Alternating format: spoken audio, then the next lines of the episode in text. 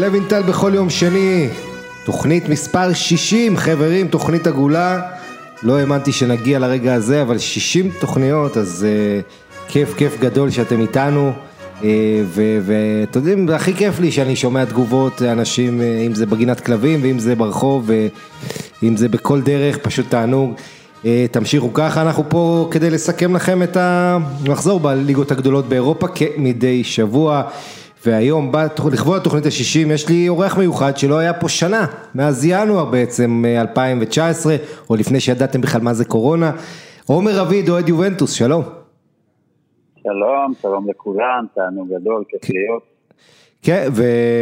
עומר, אתה באמת פעם האחרונה שהיית פה, זה היה כמעט, מה שנה פחות, שבועיים, שלושה כזה, זאת אומרת, אתה יודע, זה מזכיר לי שאנדי קרול, החלוץ הגבוה, היה בליברפול, פלופ וזה, אבל הוא חזר לניוקאסל, הוא כבש במחזור הזה שעה ראשון, אחרי 10 שנים ו8 ימים, מאז הבוקסינג דיי של 2010, הוא לא כבש, כן, בסוף 2010, אז הנה הוא כובש תחילת 2021, לקח לו מעל 10 שנים לחזור לכבוש במועדון, אז לך לקחה רק שנה בשביל לחזור להופיע פה. מה שלומך? איך אתה ככה? אני בסדר גמור, מתאקלמים בסיטואציה הזאת שקיימת כבר לא רחוק משנה, אבל סך הכל הכל בסדר, כי שהכדורגל חזר. ואיך הם יהיו, ואיך זה לחיות 10 נקודות מהפסגה באיטליה? להיות ריאלי, האמת, די ציפיתי לזה בתחילת השנה, גם עם הלוז הצפוף, מחסור בפתיחת עונה נורמלי וזמן להתאקלם, עומס משחקים, משחקי נבחרות, לא ציפיתי, הרבה שחקנים חדשים, סוג של שלד של הקבוצה. כן, אנחנו נדבר תכף על יובה, אנחנו תשאיר קצת עוד מעט, אנחנו נשאל אותך שאלות גם על יובנטוס, קודם כל אני אתחיל בסלית המחזור, אתה יודע, יש הרבה אפשרויות כשאתה מדבר על הסלית המחזור, כי יש כל כך הרבה משחקים, כל כך הרבה סיפורים. תסתכל מי מוליכות את הליגות הגדולות, אז אתה יודע, אתה יכול להגיד ביירן איכשהו וליברפול מילא, אבל אתלטיקו זה סיפור נהדר. יש כל כך הרבה קבוצות סינדרלות כאלה שעושות עונות יפות עד עכשיו, מפתיעות לטובה. יש גם כמובן לא מעט אכזבות מקבוצות גדולות, אבל אנחנו ב-2021 ופתחנו שנה, ואין יותר טוב מלחגוג בעצם את זה שאנחנו עדיין כאן. אני מדבר על רונלדו ומסי שאיתנו כבר 10.5 עדיין כאן איתנו במיטבם. שני השחקנים האלה לא מפסיקים לשבור שיאים ולרשום היסטוריה כל משחק שהם עולים על הדשא. נתחיל עם מסי ששיחקת במשחק 750 במדי ברצלונה נגד ווסקה, משחק 500 בלליגה, זה הכי הרבה לשחקן זר, 500 משחקים בלליגה, למעשה מסי עוד 5 משחקי ליגה משתווה לשיא של שחקן ברצלונה ששייך לצ'אבי, 505 הופעות בליגה, עוד 17 הופעות בכלל בברסה, שזה יקרה העונה, אמור לקרות העונה, רק שלא יעזוב איכשהו, כי אתם יודעים, מסי עכשיו הוא שחקן שיכול להכריע את עתידו אם הוא רוצה לעזוב. הוא אמנם אמר שהוא דוחה את זה לסיום העונה, אבל מסי, חוזה שלו כרגע נגמר בסיום העונה, יש בחירות בברסה בהמשך החודש, ב-24 בינואר, וככה שבעצם המשחק מול ווסקה, זה המשחק הראשון של מסי כשחקן, שגורלו בידיו מה שנקרא, ואם הוא רוצה הוא עכשיו יכול לחתום, לסכם עם סיטי או עם פריז או עם מי שבא לו. אז בכל זאת, במשחק ה-500 מסי רושם בישול ענק, זה הבישול, הכל הגול, שימו לב, בישול 200 בלליגה ובישול 300 שלו בקריירה, יש לו 260 בישולים, עם ברצלונה עוד 40 בנבחרת. השחקן שהוא בישל לו הכי הרבה, אגב, זה לואיס סוארס, 39 מהבישולים הלכו ללואיס סוארס שכל כך חסר לברסה, מוליך את טבלת הכובשים בספרד, אחריו זה נאמר, עם חצי מהכמות, ומסי, אתם יודעים, הייתה לו שנה לא פשוטה, בסך הכל הייתה לו ירידה בטח בכל מה שקשור לתפוקה מול השער, האקס-ג'י שלו שהיינו רגילים שהוא תמיד כובש יותר משערים צפויים, אז פה זה היה בדיוק ההפך. מסי גם כמובן המון בגלל התפקוד שלו והשינוי המאמנים וכל מה שקרה בברסה, חוסר השקט, ובעיקר הצוות המסייע שלו שמאוד נפגע איכותית בשנים האחרונות, אז זה התוצאה. אבל מסי גם עכשיו, שימו לב לזה, 9 פעמים האחרונות שברסה מנצחת 1-0, 4 פעמים מסי כבש את השער, 4 פעמים הוא בישל אותו, ופעם אחת זה היה בישול הוקי, הוא בעט השוער הדף וסוארז כבש נגד אספניול, עונה שעברה. זאת אומרת, השחקן הזה שלוהגים לו, שלא זה, הוא מציל את ברסה, וראינו ברסה בלעדיו לא מנצחת בבית את איבר לפני כמה ימים. מסי לעומת זאת מבשל משחק שני רצוף שלו, וגם בשנה הכי הרעה שלו, זו שנה הכי פחות טובה של מסי מבחינת כיבושים, מאז 2008 הייתה 2020, ועוד גם ברסה כבשה הכי מעט שלה אחרי 16 שנה, רק 99 שערים בשנה הזאת, שנה אזרחית, ועדיין מסי, שימו לב לזה, גם כבש את השער הכי יפה של ליגת האלופות, בעונה שעברה 19-20, גם היה ארגנטינאי הראשון שזוכה בפרס היוקרתי, פרס לאוריאוס, לספורטאי השנה, קבע סי בישולים חדש, 21 בישולים בעונת לליגה, היה מלך השערים, והשחקן הספרד בלליגה עם אחר בגולים, בשנת 2020, יצרה אחר במצבים בליגות הגדולות, אחר בדריבלים, אחר בבישולים בליגות הגדולות, עבר את 700 הגולים בקריירה, בקיצור, הלוואי על כל אחד מאיתנו שנה כזאת חלשה, אבל אתם יודעים למה השנה חלשה? כי הכל זה השוואה, יש לנו את מסי ורונלדו, אם תרצו המטוטלת הזו, כשאחד מצליח תמיד מסתכלים על השני, ואין מה לעשות, רונלדו בשנה הזאת היה מדהים, רונלדו עוד חודש חבר'ה יחגוג 36 בפברואר, ורונלדו אתמול צמד מול אודינזה, עושה היסטוריה, הוא משתווה וגם עוקף את פלה, בכמות השערים, הם הגיע ל-758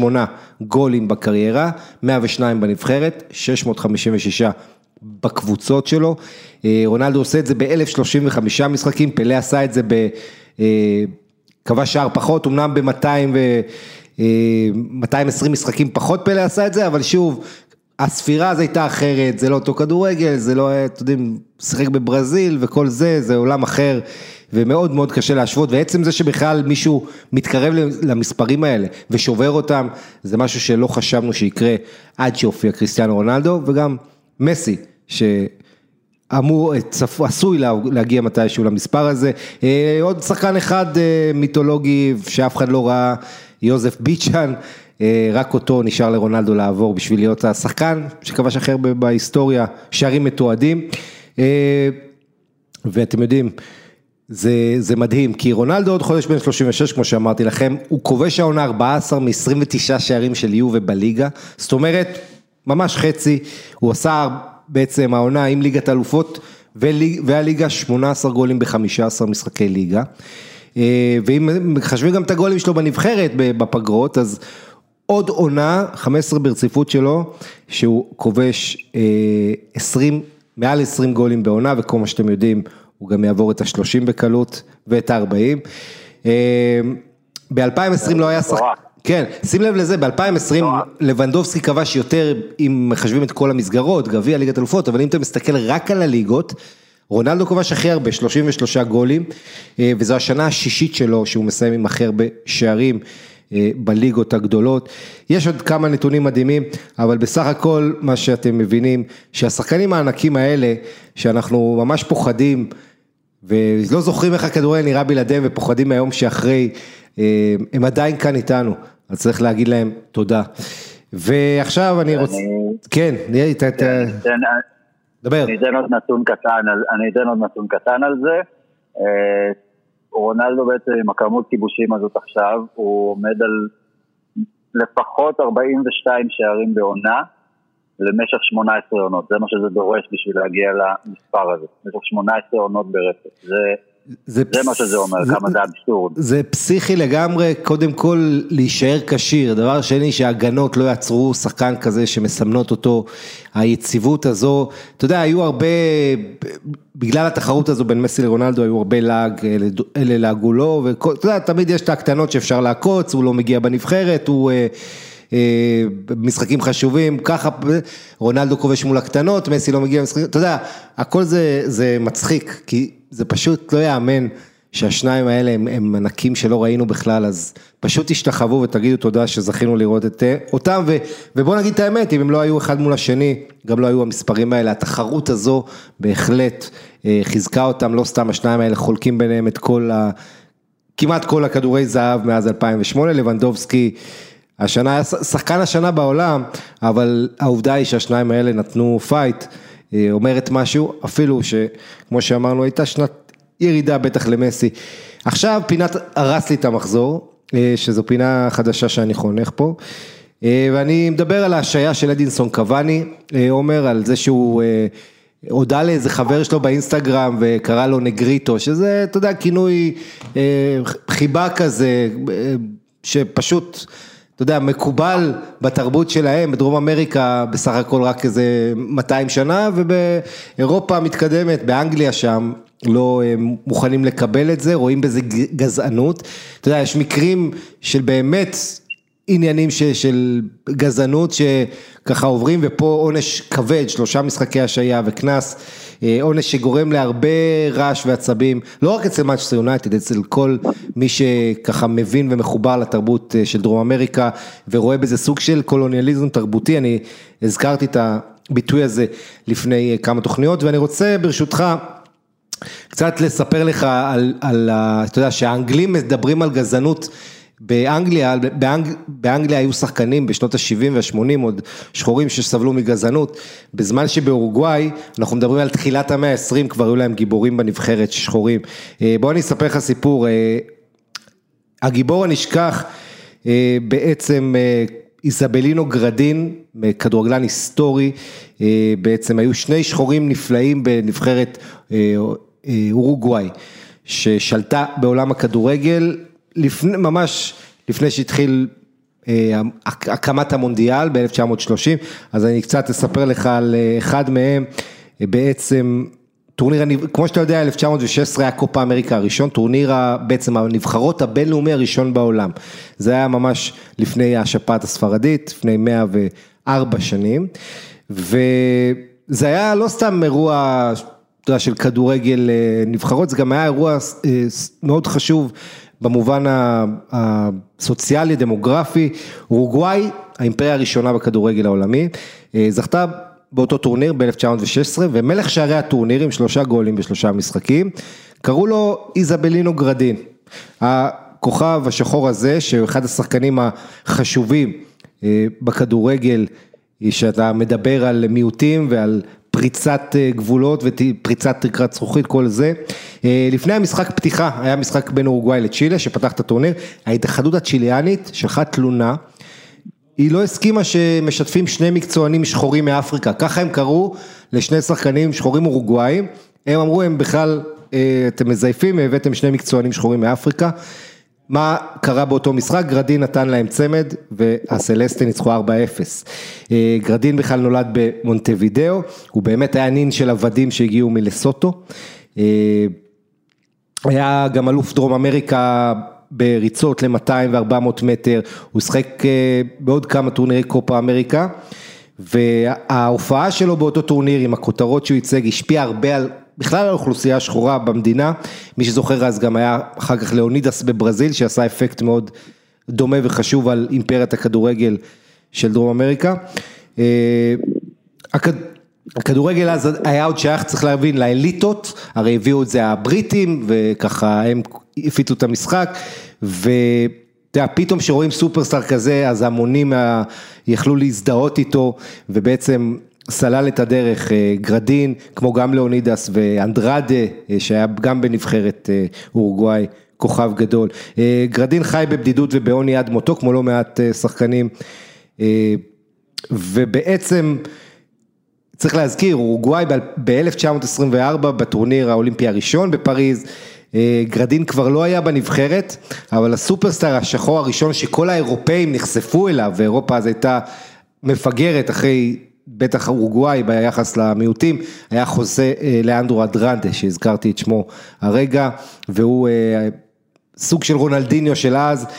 אתה יודע, והכדורגל שהוא הוביל את נבחרת אורוגוואי אז ב-1924, ואחר כך 1928, הוביל גם לרעיון של הקמת טורניר שנקרא מונדיאל, ב-1930, אז אתה יודע, אורוגוואי תמיד הייתה ככה מדינה פורצת דרך בהרבה דברים, גם חברתיים, אז אני רוצה להזכיר אותו, והשם האחרון שאני אזכיר באורוגוואי זה אובדוליו ורלה, הקפטן של הנבחרת שזכתה במונדיאל 1950 בברזיל, אותו אירוע טרגי בברזיל, המרקנסו,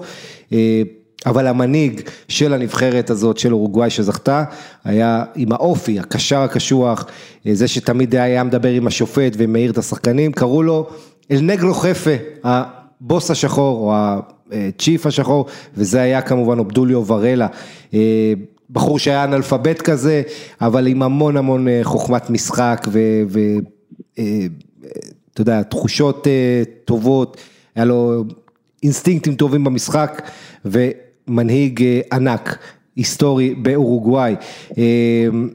אתה יודע, ברזיל, למי שלא יודע באותו משחק, היה 2-1 לאורוגוואי, שהביא את הגביע העולמי השני של אורוגוואי ב-1950, וברזיל שם כבשה גול, ואז ורלה לקח את הכדור ומשך זמן, עשה את כל הטריקים האלה שעושים, כל הגטוזויים של העולם, ובעצם ניסה רק להרגיע את הקהל, חשב איך להוציא את העוקץ מהברזיליים, הוא אמר לחבר'ה שלו מאורוגוואי, ורלה, אל תחגגו על המגרש, אל תדליקו אותם, אל תתגרו, ובאמת עם הפיקחות שלו, זה עוד סמל היסטורי. אז חבר'ה, מה שאני בא להגיד פה עם קצת הרצאות המיני היסטורית הזאת, זה שבואו, אתם האחרונים שיכולים להטיף, ותתעסקו בבעיות אמיתיות, כי עם כל הכבוד לכל הקריאות ברך הסמליות האלה, שלא עושות שום דבר לאף אחד, חוץ מכלתכם, קצת שתרגישו טוב עם עצמכם, באמת יש דברים שראוי לעשות, ואתם יודעים, הדוגמה הכי טובה זה מרקוס רשפורד, שבמקום לבכות ולכרוע ברך, הוא באמת עושה משהו ראוי. אז עד כאן הפינה הזאת, הרס לי את המחזור, ועכשיו בואו נדבר קצת על יובה, יובה אתה התחלת להזכיר את זה עומר, בעצם באיזה תהליך של הצהרה, עם כל המדיניות רכש, ווסטון מקני, פדריקו קיאזה, דיאן קולוסבסקי שבאו הקיץ, הגיל הממוצע בסגל ירד ל-25, גם עם שילוב של שחקנים, קידום שחקנים מהקבוצה הצעירה של המועדון, עד גיל 23, כמו פרבוטה. זו יובה הכי צעירה שראינו מזה זמן. השאלה היא, האם אתה חושב שאנדריה פירלו, שנזכיר, בעצם רק לפני כמה חודשים מונה לקבוצה עד גיל 23, ותוך שבועיים קודם ככה על ידי אנדריה ניאלי להיות המאמן הבכיר, האם פירלו, מאמן חסר ניסיון, מתאים להוביל קבוצה שנמצאת בתקופת מעבר לטעמך? תשמע, אני מת על פירלו, אהבתי אותו כשחקן, הוא מוח כדורגל יוצא דופן לדעתי, ואני רוצה אותו, אני רוצה אותו כמאמן יובה, ואני מוכן לספוב את התקופת חוסר הניסיון הזאת, גם אם זה אומר שלא נזכה באליפות העונה, זה בסדר, מתישהו לא נזכה באליפות, לא משנה תחת איזה נסיבות, וכן, הוא קיבל התחלה קשה, זה לא בסיס טוב כל מה שקורה עם הקורונה, למאמן חדש לקבוצה. סתם בשביל לפקס בדצמבר, אחרי הפגרת נבחרות, היה לי יובה 10 משחקים, וכל דצמבר, שמתוכם, זה פערים של 3 ימים בעצם, מה שאומר שהיה 4 אימונים מלאים לכל הקבוצה, יום אחרי משחק זה לא אימון מלא, יום לפני משחק זה לא אימון מלא, וזה בסיס גרוע, אבל זה לא אשמת פירלו, הוא לא זה שקבע את הלו"ז ואחראי למה שקורה, אז יש כאילו עליות וירידות, ואני בסדר עם זה, אני באמת בסדר עם זה, אם כאילו, אני פה נמצא בפודקאסט ומדבר על כדורגל ומנתח, ואין לי באמת שום מושג. אתה רואה מצב שיובה לא לוקח את אליפות העונה ופירלו נשאר? כן, כן, אני חושב שכן, גם בגלל שזה מינוי של ניאלי, ואני חושב שהוא ירוץ איתו לעומת סארי, שהיה יותר מינוי של פרטיצ'י וניאלי, זרם עם זה ונתן את ההזדמנות, אלא אם באמת יקרה משהו ממש קטסטרופלי, אם לא יצליחו להפיל ליגת האלופות, אז אוקיי, אז יש על מה לדבר, אבל אם יסיימו מקום רביעי, שלישי, ובוא נגיד ייפטר כל עניין הקורונה, ועניין הכסף ביובה שהוא בעייתי כרגע מאוד, ומגביל אותה מאוד, כן. אז אני כן רואה אותו, אני כן רואה אותו ממשיך, אני מקווה שהוא ימשיך, גם כי השוק לא מוצף כרגע במאמנים גדולים עם תעודות מוכחים, אתה יודע, פוצ'טינו היה בבית עכשיו, אתה יודע, אתה תמיד יכול למצוא אולי את המאמן, אבל כמו שאתה אומר, אם אתה רק רוצה איזה פפ גוארדיולה כזה, אז באמת הוא לא פנוי. אני גם לא רוצה את הקרוסלת מאמנים הזאת, אם יש מאמן, זה בסביבה שנים האחרונות שלושה מאמנים, אני רוצה להמשיך לראות פרויקט, ודברים כאלה לא קורים לפעמים בעונה אחת, זה צריך להיות סבלניים, זה חלק מזה. אתה יודע, עוד מעט אני אדבר על המשחק מול מילאן, ויובה תקציב משכורות שלה היום הוא 236 מיליון יורו ברוטו בעונה, זה פי 2.5 ממילאן, מילאן עם הסגל המאוד צעיר שלה רק 90 מיליון, באמצע נמצאת אינטר, ואני מזכיר את הנתונים האלה, אתה יודע, הכסף אולי לא משחק על המגרש, אבל דווקא כשאתה הולך למאמנים, פירלו מרוויח בעצם אחת המשכורות הכי נמוכות בכל יובה, בכל הקבוצה, 1.6 מיליון לעונה, שזה שינוי מאוד גדול מהימים של אלגרי, של קונטה ואפילו של סארי, זה ממש, אתה יודע, הוא מרוויח אפילו לא שישית ממה שקונטה באינטר לצורך השוואה, נכון שקונטה המשכורות שלו חריגה, אבל עדיין זה, יהיו כאלה שיגידו ש... אתה יודע, המאמן של יובה צריך, בשביל הכבוד שלו, להרוויח יותר. העניין עם פירלו, שכולם יודעים מזה פירלו, לא צריך כסף בשביל הכבוד. אז אתה יודע, זה עניין אחד. אני רק אזכיר לך, לפני שנה עם סארי, ליובה היו עכשיו 11 נקודות יותר בשלב הזה של העונה. רק מזכיר לך, 7 ניצחונות אתם ב-14 משחקי ליגה, וזה אחרי הניצחון אתמול על אודינזה. ובעצם... אתם נמצאים באיזה מצב שאתה יודע, מאוד מוזר, כי מצד אחד הרבה אומרים יובה פבוריטית, אחרי 9 אליפויות רצופות, מצד שני לא מעט אוהדים מרגישים שוואלה, יש לך גם מילאן, גם אינטר, אטלנטה מאוד חזקה, עם סגל עמוק, נפולי גם, עם אוסימן חוזר פתאום, אתה מסתכל על כל הקבוצות ואתה אומר, יש גם מצב שפתאום איכשהו לא תהיו בליגת האלופות? יש תרחיש כזה, יש, כי זה גם מי שאמרת זה בלי להזכיר את המוקשים שנפלנו בהם כבר ברומא ולאציו וורונה, והליגה החזקה, הליגה התחזקה מאוד, ואני אוהב את זה, אני אוהב תחרות, אני לא רוצה לזכות בפברואר כבר באליפות, אם אתה רוצה להיות טוב צריך להוכיח את עצמך מול קבוצות טובות. איך אתה רואה את המאצ'אפ מול מילאן? יום רביעי מילאן מארחת את יובה, יובה, אתה יודע, מסורתית שנים האחרונות הייתה מסתדרת שם, צריך להזכיר, עונה שעברה עם זלאטן, הפסדתם שם, מילאן עשו מהפך, שאולי נותן להם איזה אדג' כזה, יתרון פסיכולוגי קצת, לקראת המשחק הזה, אבל מילאן, בוא נגיד, היא כבר 7 משחקים אחרונים בלי זלאטן, ודי מסתדרת, ניצחה אפילו בלי תאו הרננדס, שהיה מושם מהמשחק מול בנבנטו, ואתה יודע, יובה מגיעה למשחק שהיא באמת חייבת לנצח, כל תוצאה אחרת, ואתה יודע, זה יהיה כבר, בוא נגיד, אם יובה לא מנצח, אז זה יהיה סימן ראשון, בולט, שאתם הולכים לאבד את האליפות, אז מה אתה חושב לקראת המשחק הזה? תראה, אני חושב שהמשחק הזה באמת יכול להיות מטוטלת רצינית, במאץ' לעשות הקף של העונה, כי אם יובה מנצחת שם, ואז מנצחת המשחק החסר מול נפולי, אז אוקיי, אז אנחנו כבר מאוד קרובים לפסגה, וכבר יש על מה לדבר. אם יובה מפסידה שם, אז היא כבר יורדת למינוס 13, אפילו עוד לפני נפולי, וזה יכול להיות מכה רצינית. מילאן פסיכולוגית נראית לי במקום יותר טוב, כקבוצה. וכל התיקויים או הניצחונות בדקות האחרונות מוכיחים את זה, שהם לא מבטרים, לא קל לשבור אותם. וחטפנו את זה על הראש שנה שעברה, אחרי שהובלנו 2-0 וחשבנו שזה גמור, וחטפנו 4 שערים באיזה 10 דקות או רבע שעה. ואני לא מזלזל בהם בשום צורה, היא כרגע קבוצה נהדרת, אני נהנה לראות אותה, סך הכל אני אוהב את מילאן, אין לי שום דבר נגדה. זה לא אינטר אתה אומר, זה לא אינטר, אינטר זה שיפור אחר. כן, זה המזל של מילאן שככה אינטר ויובה כל כך שונות אחת את השנייה, ואתה יודע, אבל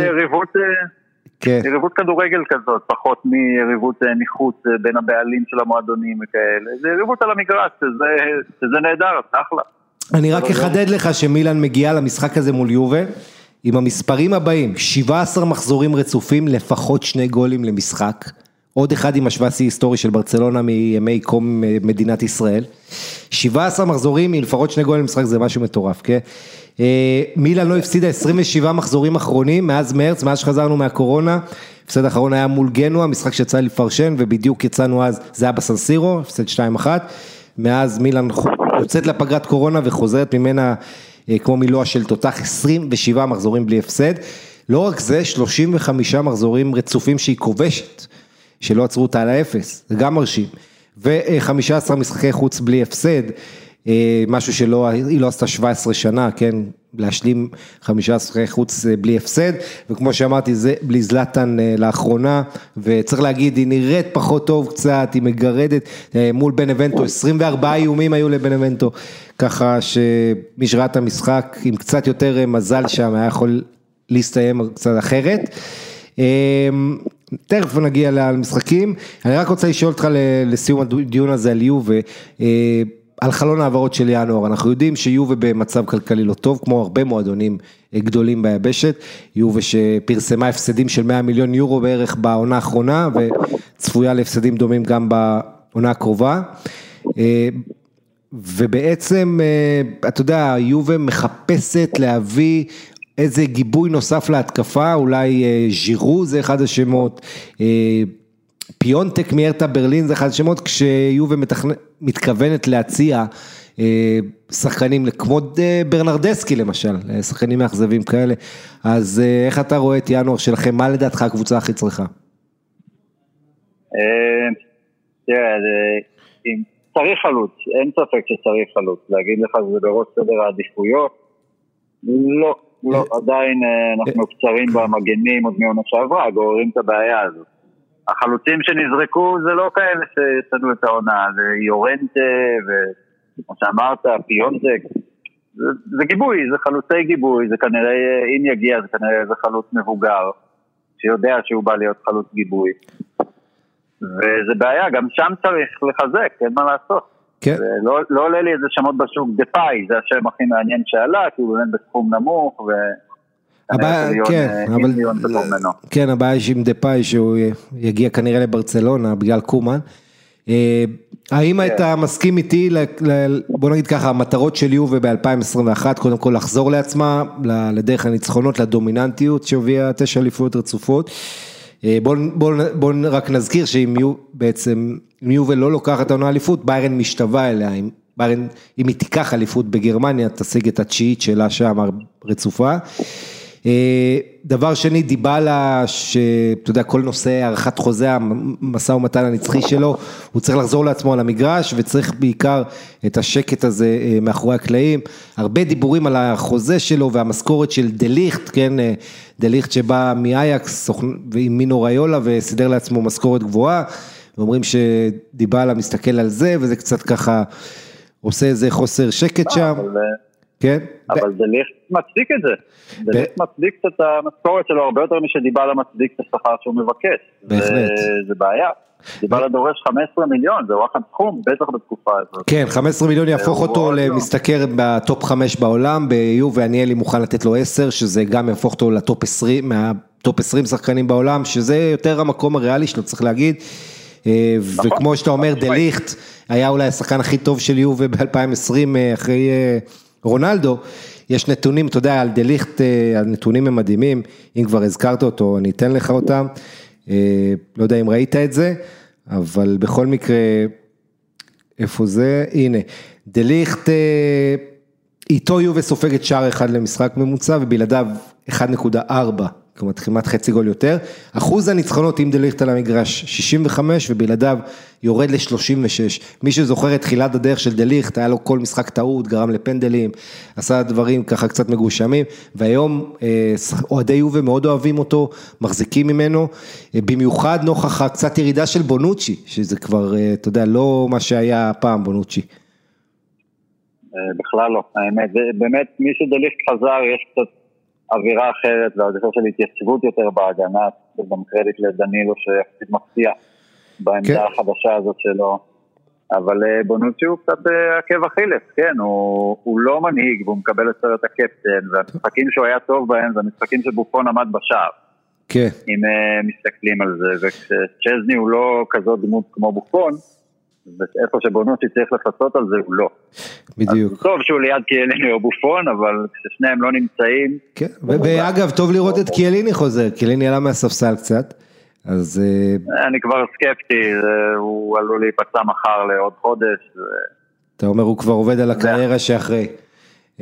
כן, כן, אני זהיר מאוד עם זה, כל פעם שהוא חוזר אני מתרגש, ואחרי משפט אני מאבדים אותו עוד פעם. טוב, עכשיו פינת פורטוגליס, ואני אנצל את הפינה הזו כדי להזכיר לכם, או להדע אתכם, שקריסטיאנו רונלדו שבר את השיא, הכי חשוב ששכחתי להזכיר, הוא הבן אדם הראשון אי פעם שמגיע ל-250 מיליון, רבע מיליארד, כן? עוקבים באינסטגרם. לצורך השוואה, כל 20 קבוצות הפרמייר ליג, יש 160 מיליון, 90 מיליון פחות מקריסטיאנו רונלדו, שמייצר, אתה יודע, זה מייצג הרבה יותר מסתם המספר הזה, הכוכבות שלו, כל הדור הזה שגדל לתוך האינסטגרם ולתוך העולם בעצם הזה, ששינה לגמרי את כל מה שקשור לתקשורת, אתה יודע, פעם היית עיתונאי, היית צריך את המתווך הזה, עיתונאי שיגיד מה השחקן חושב, היום כל שחקן יכול לעלות באינסטגרם, בטוויטר, בפייסבוק, את מה שהוא רוצה, גם למועדונים זה עושה דרך נוחה יותר להפיץ מידע ולא להיות תלויים בתקשורת המסורתית, אז נזכיר את זה. פינת פורטוגליס, זו פינת הכוכבים הפורטוגלים שלנו, היא מוגשת אליכם בחסות פורטוגליס, החברה הגדולה והמובילה בישראל לאזרחות פורטוגלית. והפעם במרכז של הפינה הזו אני רוצה להזכיר את מי שהיה גולדן בוי לפני שנה, ז'ואאו פליקס. למי שלא יודע, גולדן בוי זה הפרס שמחולק מטעם עיתון טוטו ספורט, היושב בטורינו, עיתון שמזוהה עם יובנטוס, בעצם מסקר אותה נאמנה, וגם מביא הרבה סקופים על קבוצות אחרות באיטליה, וז'ואאו פליקס נבחר בעצם השחקן הצעיר של השנה לפני שנה, השחקן המבטיח אם תרצה. אז למה אני מזכיר את ז'ואאו פליקס? כי הוא נמצא דווקא בתקופה לא טובה, הוא פתח את העונה נפלא, בנובמבר דיברו עליו כשהוא יהיה מעומד להיות שחקן העונה בספרד ועושה את הפריצה שלו, אבל כמו שקורה לשחקנים צעירים, בטח אצל סימאוני עם הכדורגל, אתה יודע, לדחוף את העגלה שם בעלייה, 1-0 כאלה בקושי, אז הוא קצת דח, וז'ואאו פליקס היה בתקופה קשה, הוא הוחלף בדרבי מול ריאל מדריד וממש התעצבן, ראו את הדמעות שלו ואת העצבים שם, שאתלטיקו הפסידה, והוא דקה 60 מוחלף, ואז המשחק אחרי זה שוב פעם מוחלף, גם בערך אותה דקה, היה מתוסכל, והפעם הוא בכלל לא פתח בהרכב נגד הלווס, עלה מהספסל, עניינים הסתבכו לאתלטי, אבל אז דקה 90 פורץ על הקו, מעביר, לא על הקו, זה היה בתוך הרחבה בעצם, אבל מצליח עם הצעד הראשון המהיר שלו לברוח למגן, מעביר רוחב ומבשל ללואי סוארז, ואולי זה מהלך שיחזיר אותו לעניינים את ז'ואאו פליקס, כי 5 משחקים האחרונים שלו הוא לא היה מעורב בגול, בעצם מאז 1 בדצמבר נגד ביירן מינכן בליגת האלופות שהוא כבש וקבע 1-1, אז ז'ואאו פליקס לא היה מעורב בגול, זה היה השער הזה נגד ביירן, זה הפעם היחידה ב9 משחקים אחרונים, עד המחזור האחרון שהוא היה מעורב בגול, אז ז'ואאו פליקס שפתח את העונה בסערה, אנחנו רוצים וצריכים אותו חוזר למיטבו, היעלום הזה שלא מזמן אמר עליו בלם אתלטיקו מדריד סטפן סאביץ', שלדעתו פליקס יכול לזכות בכדור הזהב, אבל קודם הוא צריך להוביל את אתלטיקו לתואר חשוב. עד כאן פינת הכוכבים הפורטוגליים שלנו. אם גם אתם רוצים להיות כוכבים פורטוגליים וליהנות מהיתרונות הרבים של האזרחות הפורטוגלית אירופאית, תדעו לכם שהשגנו לכם הטבה מיוחדת בהצטרפות לתהליך הוצאת האזרחות עם חברת פורטוגליס. שימו לב, בדיקת הזכאות היא ללא עלות כלשהי לכם לעשות ולהשאיר פרטים בקישור שאני מעלה אצלי בפייסבוק ונמצא גם בפירוט הפרק. נציג מטעם החברה ייצור עמכם קשר עד כאן הפינה הזאת. איך אתה מתגעגע לפורטוגלי שהיה אצלכם, ז'ואאו קנסלו, שנמצא בתקופה אדירה באנגליה? בשונה מהרבה אוהדים לא. אוקיי, יפה, אהבתי. תשובה טובה מאוד. עכשיו אנחנו עושים את דיון הליגות שלנו ונתחיל עם הכדורגל האיטלקי כמובן, כי נמצא איתי עוד יובה פה, עומר רביד היקר. אז עומר, המחזור הזה בעצם היה כולו ביום ראשון באופן מוזר, אתה יודע, הסוג שהזכיר לי... פעם ראשונה מזה 10 שנים, משהו כזה, שקורה שכל המחזור משוחק באותו יום. כן, נדמה לי חוץ מבפסחה, אתה יודע, תמיד יש להם איזה יום אחד שם באפריל, שהם משחקים באותו יום משהו, אבל המצב הוא ש... אתה יודע, די סטטוס קוו, בוא נגיד, גם יו וגם אינטר, גם מילן מנצחות, מחזור עם הרבה גולים, 32, נכון, היו גולים במחזור הזה, ולצד, היה גם 0-0, אבל היו גם משחקים, 5-1 של אטלנטה על ססוולו, 6-2 של אינטר על בנבנטו, אז ראינו הרבה שערים, וגם לא מעט נתונים מעניינים, אבל קודם כל, נתחיל עם יובה מול אודינזה. הנה, אז אני חוזר, וקריסטיאנו רונלדו, 14 גולים מלך השערים, אחריו לוקאקו עם 12, זלאטן לא משחק כבר חודש, אז הוא יידרדר, יש לו 10 שערים, כמו אימובילה, שכבש במחזור הזה, זה הרביעייה המובילה, ואחרי זה יש את בלוטי וז'ואאו פדרו ולאוטרו, עם 9 כל אחד, ולואיס מוריאל המדהים, שכל פעם עולה מהספסל, וכובש ומבשל, 8 שערים ו2 בישולים, ב9 הופעות מהספסל, כל כך הרבה סקורים נהדרים בליגה הזאת, וכדורגל כל כך התקפי, שזה פשוט חוויה לעיניים. אתה אוהב את הסגנון הזה באיטליה? שזה מנוגד למסורת, אתה אומר. מאוד, כן. כן, חד משמעית. תשמע, הליגה האיטלקית היא בחתיכת שדרוג בשנים האחרונות. גם מבחינת נתוני שערים, וגם אם אפילו תשאל על העונה שעברה. תשאל מי הייתה הקבוצה שהבקיעה הכי הרבה, אטלנטה. מי ספגה הכי פחות, אינטר. מי זכתה בגביע, נאפולי. מי ניצחה הכי הרבה ב-2020, מילאן. מי הייתה אלופת החורף, לאציו. מי האלופה בסוף השנה, יובה. וסופר קאפ. גם הסופר קאפ היה של לאציו, כן? כן, אז זה כמה מעניין את הליגה, באמת, אין שום דבר שם לא בטוח, הנתונים לא מגבים את המקומים בטבלה. כן, ואתה יודע שהשחקן הברזילאי שכבש הכי הרבה גולים בליגות הגדולות באירופה ב-2020, ואף אחד לא מתקרב אליו, זה ז'ואאו פדרו, עם 15. אתה יודע, נאמר הייתה 2020 מאוד חלשה מבחינת תפוקה, עם כל העניינים של נאמר, אבל זה די נתון מעניין. שז'ואאו פדרו הוותיק, שבעבר יצא מקליארי כמובן, המנהיג של קליארי, שבעבר יצא עונש על שימוש בחומרים אסורים, ואתה יודע, טיפוס קצת עם איזה ג'וק במוח, יכול לעשות בעיות, אבל שחקן.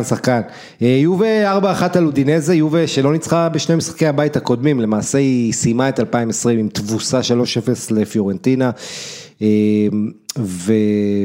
וקונטר ריכז את השחקנים ביום שני, באימון שחזרו מהפגרה, ו... אמר להם שאי אפשר שוב שתחזור הופעה כמו מול פיורנטינה, שבנוסף לתבוסה גם קואדרדו הורחק מהשחקנים הטובים של יובה, העונה הזו. אז לפני אותה תבוסה היה 1-1 בבית עם אטלנטה, ששם רונלדו החמיץ פנדל. בקיצור, יובה חיכתה חודש שלהם מאז הניצחון על טורינו בדרבי לניצחון בית, זה הגיע מול אודינזה, הדרבי הביאנקונרי האלה, שתי הזברות הגדולות מול הזברות הקטנות. בנטנקור, רודריגו בנטנקור, הקשר שמאכזב העונה, אפשר לומר, ציפינו ממנו ליותר בפתיחת העונה, בוא נגיד כך, הוא אומר, אפשרנו לאודינזה יותר מדי מצבים, אסור שזה יקרה. אתה נהנית מההופעה של יובן, רק נזכיר רונלדו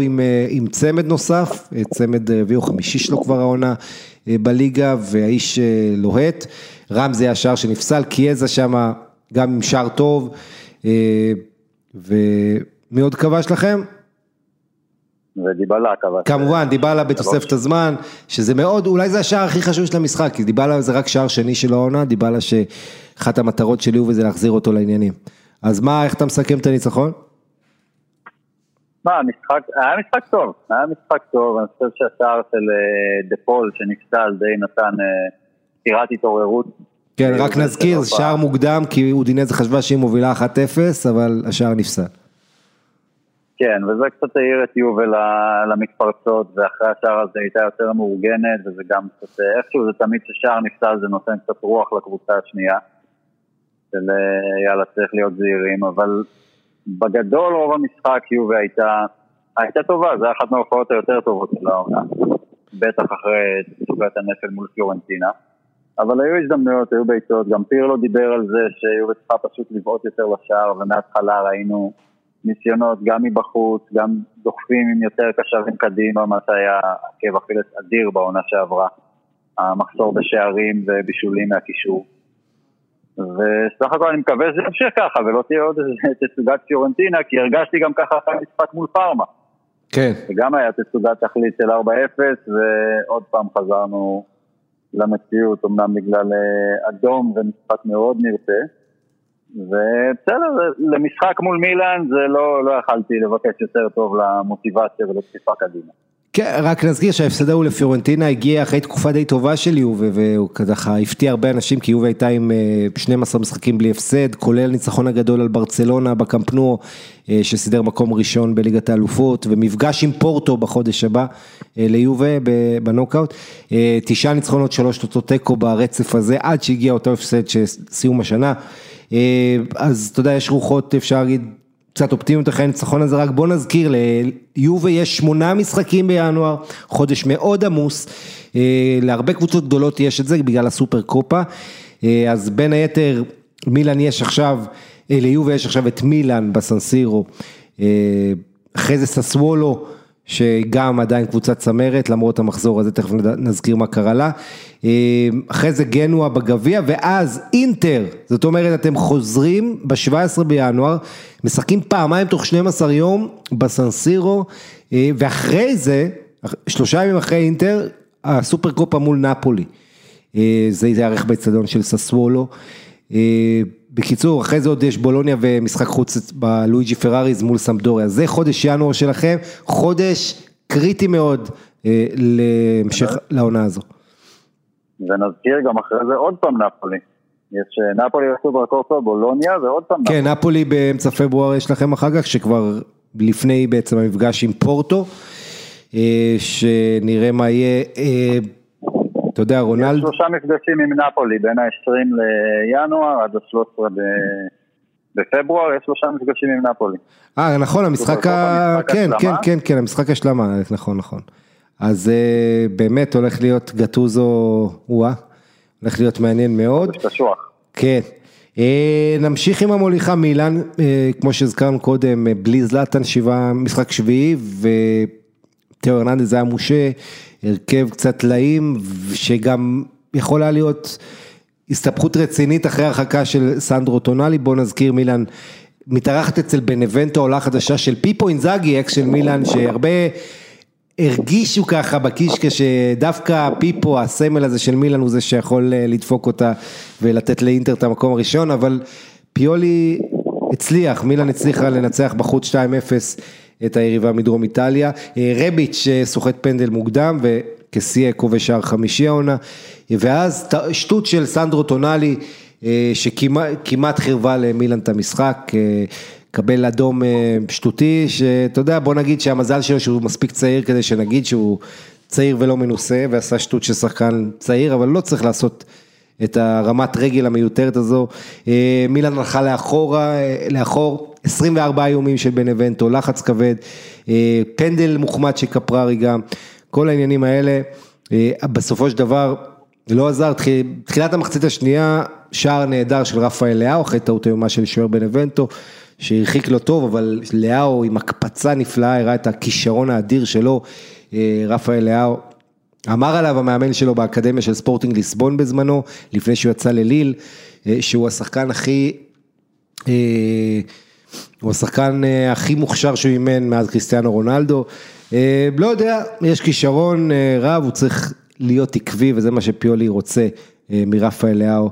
המאוד מוכשר שבעצם לפני שבוע פסק בעצם בית הדין העליון לספורט, שהוא חייב לשלם לספורטינג ליסבון כ-14.5 מיליון יורו, אני מזכיר לכם, בזמנו בספורטינג ליסבון היה בעצם אוהדים שהתפרצו, בלגנים במועדון, המון שחקנים עזבו בלי תמורה, כולל רוי פטריסיו, השוער של וולף, שוער נבחרת פורטוגל, ואחרים, ובסופו של דבר ספורטינג טבע את השחקנים האלה, איך הם עזבו בלי תמורה, המועדון השקיע בהם, וקבעו את הפיצוי, אז עכשיו נראה איך הוא יחזיר את הכסף הזה, רפאל לאו, עוד שחקן שהיה יכול להופיע בפינת פורטוגליס, אבל אתם יודעים, יש כל כך הרבה עצה. ביום לפני המשחק הזה של מילאן אצל בנבנטו, ריססו שם גרפיטי עם כללות למילאן, מילאן מרדה, כל הדברים האלה בבנבנטו, אז אנחנו פה כדי להוקיע תופעות כאלה, לא סתם, אבל רק נזכיר את זה. אינטר, מאז 1994 אומר, כל שנה היא פותחת עם ניצחון, אם זה משחק בית, והנה היא רושמת ניצחון שמיני ברציפות, ולא סתם ניצחון 6-2 בבית על קרוטונה, אם אני זוכר לפני איזה שנתיים, ניצחו בגביע אינטר 6-2, גם זה היה בינואר שם את בנבנטו בזמנו, אבל 6-2 כזה, לפתוח את השנה החדשה, זה מאוד מרשים, אינטר עם 40 שערים, כמות מטורפת, 15 אנחנו מדברים מחזורים, 40 שערי זכות, ו-19 שערי חובה, כלומר, במשחקים של אינטר בממוצע, התוצאה היא 3-1 ככה, אתה מקבל 4 גולים למשחק, וזה פשוט נהדר, למעשה, במשחקים שלה נפלו 5 גולים יותר במשחקים של הטלנטה, היית אומר לי את זה לפני שנה, זה היה נשמע מוזר, אבל זה המצב, אבל אינטר יש לה בעיה בלפתוח משחקים, בייחוד בבית, היא נקלט לפיגורים הרבה, לא פותחת טוב, גם הפעם, השחקן הכי מוכשר של קרוטונה, ג'וניור מסיאס, זה ברזילאי שהגיע בגיל צעיר לאיטליה, ונפולי רוצה אותו, קבוצה שתיקח אותו מאוד תרוויח, את ג'וניור מסיאס, מבשל שער לניקולו זנלאטו, עושה מהומות, לאוטרו מרטינס, כובש אחרי בישול נהדר של לוקאקו, הצמד הזה חוזר לשתף פעולה נהדר, לאוטרו מרטינס, כוכב המחזור, מסיים את המשחק הזה עם 3, כולל השער חשוב שעושה 3-2, אחרי פעולה התקפית נהדרת של לוקאקו וברוזוביץ', אז לאוטרו בעצם עושה 3 מושלם, רגל ימין, רגל שמאל ועם הראש, השער הכי יפה שלו היה עם השמאלי, השער שקבע 3-2, 3 שנים עברו מאז ששחקן אינטר עשה 3 מושלם כזה, ברגל ימין, ברגל שמאל ובראש, וקראו לו מארו איקרדי, נגד הטלנטה זה היה אז, כמדומני 7-1, לוקאקו, שימו לב ללוקאקו, שכמו טנק, מקבל כדור ארוך מבסטוני, עובר את הבלם שלו לופרטו, בלי בכלל, נראה כמו ילד שם לופרטו, מה שלוקאקו עושה לו, לוקאקו ממשיך להפגיז, הבלגי עם 50 גולים, ו9 בישולים ב70 הופעות כשחקן אינטר, בהחלט יופי של השתלבות שלו, ולכינוח אשרף חכימי שמקבל בישול מדרמיאן, שני שחקני הכנף אצל קונטה, דרמיאן עלה מהספסל, אשרף חכימי 5 שערים ו3 בישולים ב15 משחקים, ולמעשה 3 המשחקים האחרונים הוא קבע 2 ובישל 1, מעורב בכל משחק בגול, אינטר נראית ככה משוחררת, אבל היא מאוד מלחיצה את האוהדים שלה בתצוגות האלה, עומר. נכון, תשמע, יש להם, אין ספק, יש להם את הסגל הכי טוב כרגע בליגה האיטלקית, הכי עמוק, עם שחקנים איכותיים בכל עמדה, אבל קונטה הוא נפיץ, הוא מאוד נפיץ, ואנחנו צריכים לראות ולחכות לאן זה מתפתח, עכשיו עונה שנייה שלו, עונה שלישית היא בדרך כלל לא מוצלחת, וקונטה הרבה פעמים משאיר אותך כשהוא עוזב עם שחקנים שמאוד מתאימים רק לשיטה שלו, ואחר כך אתה נתקע איתם, למשל ויקטור מוזס בצ'לסי, כן. או סמואה ביובה, וממש אינטר קמה ונופלת, מרגיש שעל המצב רוח שלו. כן, זה... הרבה אוהדים שהם לא סובלים אותו, אתה יודע, זו תחושה מוזרה קצת. כן, אני מניח שגם בגלל שהוא מזוהה עם יובה, כמו שדבר, כן, ברור. זה איפה שיושב להם, כמו שזה יושב לאוהדי יובה, שהוא נמצא שם, וקשה מאוד לסלוח על זה, אני קצת פחות אמוציונלי בסיטואציה הזאת, אבל לא יודע, אינטר... ממש יום אסל יום בסל, אי אפשר לדעת מה יקרה איתם, באמת אי אפשר לדעת. כן, למרות באמת הם ברצף נהדר מבחינת הניצחונות ליגה, 8 ניצחון ליגה, אבל ראינו אותם קורסים בזמנו גם בליגת אלופות וגם בעוד משחקים חשובים. בכל מקרה רק נציין שזו שישייה ראשונה של קבוצה באיטליה במשחק פתיחת שנה, מאז 1959, אז הייתה פיורנטינה, שכבשה שישייה נגד אודינזה. אטלנטה, אפרופו הרבה גולים, 5-1 מרהיב, אטלנטה סיימה עם ניצחון גדול על רומא את 2020, עשתה מהפך אדיר ונותנת פה הצגה, אני אגיד לך מאוד מאוכזב מהמאמן שמקבל את היחצנות הכי טובה בעולם, דה זרבי, רוברטו דה זרבי, מאמן צעיר ומוכשר של ססוולו, ורק נזכיר, סוולו 26 נקודות ב-14 מחזורים, פתיחה הכי טובה שלה אי פעם, שהיא מגיעה למשחק הזה, אבל הגישה שלה הייתה מאוד נאיבית, וגם מאוד לא חכמה, נעת כדור הזאת בחלק האחורי, שיחקה בדיוק לידיים של אטלנטה, ואני מאוד לא אהבתי את מה שדזרבי, גם את הגישה וגם את הדברים שהוא אמר בסוף המשחק, כאילו באנו לשחק את המשחק שלנו, בלי קשר ליריבה, אתה משחק מול היריבה הכי פיזית בליגה הזו, אטלנטה, אבל באיפר הכי פיזית, פתאום פפו גומז לא חסר, אתה יודע, בוא אני אשאל אותך על זה, איך אטלנטה עם שער נהדר של דובן ספטה, רמו פרוילר במשחק אדיר גם, אתה יודע, כל הזמן נצטרף להתקפות, בישולים אדירים, רובין גוסנס. הכי פחות מדובר. כן, הכי פחות, נכון. השוויצרי נהדר, אבל גם רובין גוסנס, אתה יודע, זה שחקן מטורף. גוסנס, מה שהוא עושה בשנתיים האחרונות, זה פשוט לא יאמן שהוא עדיין באטלנטה. גוסנס עם 4 שערים ו2 בישולים העונה, אחרי שבקיץ הוא כמעט עזב לאינטר, גם יובה הייתה בתמונה, אז צמד של ספטה, גוסנס, מתאו פסינה, שזה מי שמשחק בעצם בעמדה של פפו גומז פה, ולואיס מוריאל עלה מהספסל, כמו שאמרנו, והשלים את החגיגה. כרגיל. כן, אבל מה אתה אומר על פפו גומז, כל הסיפור הזה? אני רק אעדכן שהיו ניסיונות במועדון, מצד בעיקר הבוס, הבעלים פרקסי, לעשות איזה סולחה, להחזיר אותו לעניינים, גספריני לא היה מוכן לזה, אז מחפשים מה לעשות איתו, כשכמובן אינטר מאוד רוצה אותו, ומוכן להציע את אריקסן, יובה גם רוצה ומוכן להציע את ברנרדסקי, כל קבוצה גדולה תשמח, גם פריס סן ז'רמן, יש איזה דיבור, נראה מה פוצ'טינו חושב על זה, איך אתה רואה את העתיד של פפו גומז? אחד אני מת לדעת, אני רוצה שהוא יעזוב רק בשביל לדעת באמת מה קרה שם במחצית ההיא, והכל התפוצץ, זה חתיכת העלומה, השחקן שהוא הקפטן, השחקן הכי מדובר של הקבוצה, ורבע שעה כאילו במחצית, עובר מזה לחייב לעוף כמה שיותר מהר ולא מספק. הוא מבוגר, להביא אותו ליוב איזה מין פלסטר לטווח קצר, זה יהיה עוד שחקן שהצטרכו להיפטר ממנו, אז אני אוהב אותו מאוד, אבל אני לא חושב שהוא מתאים ביוב, לא לשיטת משחק, וזה ימנע מצעירים אחרים להתקדם. יש קבוצות אחרות שיכול להועיל להם הרבה יותר. אם קשה לשלב את דיבאלה כשמורטה כשיר, ושכחנו להזכיר קודם שמורטה בדיוק נפצע באימון המסכם לפני המשחק, והחסר ליוב, אבל אתה יודע, קודם שיתחילו עם לשלב את דיבאלה, לא ככה. אתה יודע על קולוסבסקי שעלה 40 מיליון וגם עוד לא מוצא את עצמו כל כך על המגרש, אז להכניס לתוך זה את פפו גומז, זה יותר יזיק מיועיל, לדעתי. הצד השני של המטבע הזה, שברגע שזה קרה, איליצ'יץ' התפוצץ חזרה לסצנה אחרי תקופה ארוכה שכל הסיפור עם אשתו, והיה לו המון בעיות, והוא היה שקט, בוא נגיד, מתחילת העונה עד עכשיו, ואיך שפפו גומז נפל וירד חזרה לספסל, איליצ'יץ' פתאום מתפוצץ חזרה. כן. ואני מאוד אוהב את איליצ'יץ'.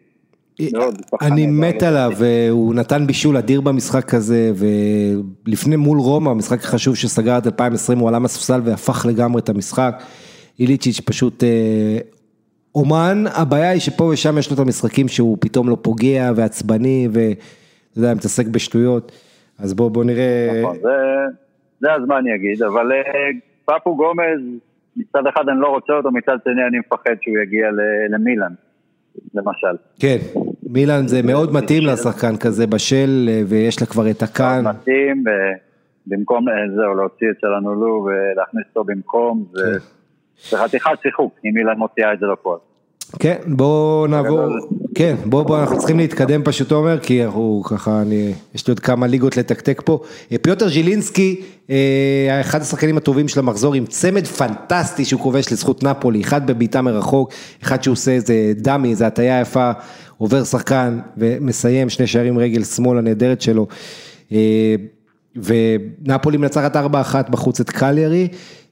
ז'ואאו פדרו עוד ישבה זמנית, היה שם טקו במחצית השנייה,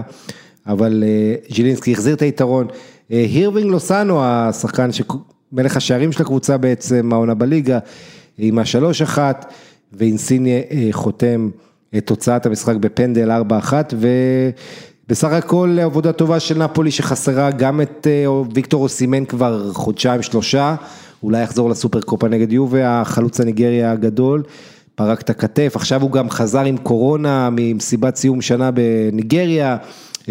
נקנס על ידי נפולי ב-250,000 יורו, קיצר לא תקופה קלה בשבילו, גם דריס מרטנס שוב פצוע,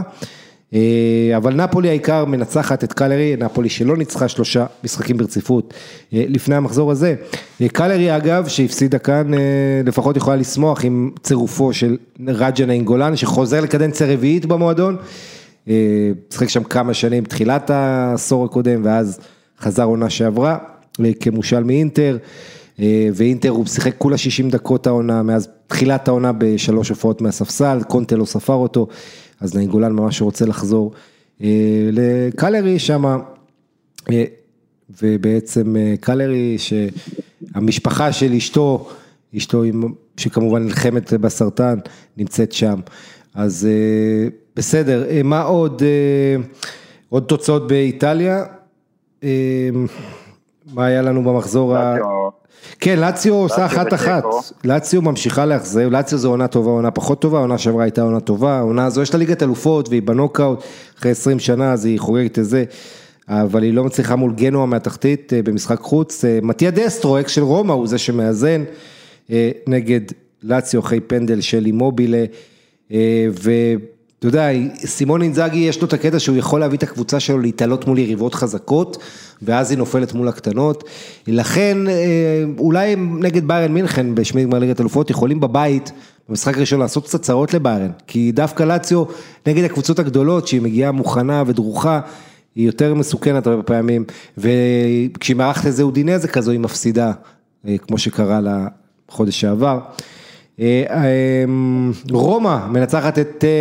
הרומאי קלאודיו רניירי שאימן אותה בעבר ושהוא כמובן רומאי גאה. רומא שלטה, משחק שצריך להגיד נערך באולימפיקו על מגרש מוצף בגשם, ולורנצו פלגריני כיכב כהרגלו, אבל הפעם השער הגיע מבישול של קרסטורפ, שבאמת קם לחיים העונה הזו, שחקן קו ימין ההולנדי, היא במערך החדש של פונסקה העונה, 3-4-2-1, קרסטורפ בישל את ג'קו, שממשיך לכבוש בסך הכל, ג'קו קצת נכנס לעניינים, וטורינו, לא תאמין, מנצחת מרקו ג'מפאולו, איכשהו עדיין במועדון הזה, 3-0 את פרמה, ורונה מנצחת את ספציה, פיורנטינה ובולוניה מסיימות ב-0-0, עד פה המחזור האיטלקי, אנחנו עוברים לספרד, אז לדבר קצת על הליגה, ששחקן ישראלי עושה בה מחזור מאוד מאוד מרגש מבחינתו, ואנחנו מדברים על שון וייסמן, ש... כובש שער שלישי של העונה, משחק שני שהוא כובש, היה לו צמד במשחק קודם, בזמנו, ועכשיו אחרי תקופת בצורת קלה של שון, הוא כובש שער יקר, שער שנותן לויאדוליד ניצחון 1-0 על חטאפה,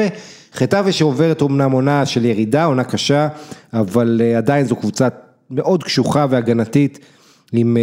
אתה יודע, ושון וייסמן שם מצליח בתנועה נהדרת בלי כדור, לברוח לבלם, ז'נה, מהבלמים הטוגולזי, מהבלמים הבאמת מרשימים בליגה בשנים האחרונות, אז קרדיט גדול לשון, שצריך כל עבד טוב, היו לו רק 16 נגיעות בכדור, ורק 7 מסירות, אבל הוא עשה תנועה טובה, נלחם, לא הפסיק לרוץ, אז קרדיט לחלוץ הישראלי בין ה-24, שחוזר לכבוש אחרי 3 שבועות של הפסקה,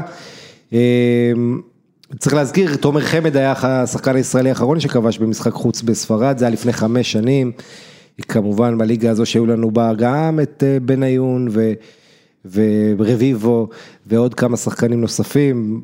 אתה יודע, אמרי אפק, כן, אבל לליגה מכנים אותו אייסמן, כי זה דומה לווייסמן, והוא ממשיך עם החגיגות הכפס האלה, מה קורה ומה קרה וכאלה, נחמד מאוד, בכלל קרדיט לכל המהלך הקבוצתי של ויאדוליד, ולבישול של קיקה פרס, אז הנה, אני פותח עם גאווה ישראלית, שון וייסמן, עושה שער נגד חטאפה, שכמו שאני הגדרתי בטוויטר, זה שווה 12 גולים בליגה האוסטרית, שער מול חטאפה. בוא נעבור למוליכה אתלטיקו, 2-1 על אלווס, מפתיע, אתלטיקו אנחנו גלים שמנצחת 1-0, אבל היא צריכה להסתבך דווקא מול 10 שחקנים של אלווס, זה היה מעניין לראות, אתלטיקו הייתה בשליטה מוחלטת בעצם, במשחק הזה, ודווקא אחרי שהבלם לגוארדיה הורחק, אחרי תיקול חריף, בדקה 63, ואתלטיקו היו לה קצת מצבים לעשות ה-2-0, אבל אז משהו התהפך, בעצם רביעיית, עשו שני חילופים כפולים, המאמן של אלווס, פבלו מצ'ין, מי שזוכר אותו מימי ג'ירונה העליזים, והחילופים שלו הפכו את המשחק, ואחרי זה מתפרצות מפחידות של אלווס בעשרה שחקנים, ואז שער עצמי של פליפה, בדקה 84, וחשבנו שהולכים ל1-1, אבל סימאונה כזה ווינר, אתה יודע, היכולת שלו להוביל את אתלטיקו לנצח בלי לשחק, זה מדהים, בלי כאילו לקחת סיכונים, ובלי אומרות התקפיות יותר מדי, אז אמרנו דקה 90, ז'ואו פליקס מבשל ללואי סוארז, שכובש משחק שני רצוף שער ניצחון, לואי סוארז כבש גם נגד חטאפה במחזור הקודם,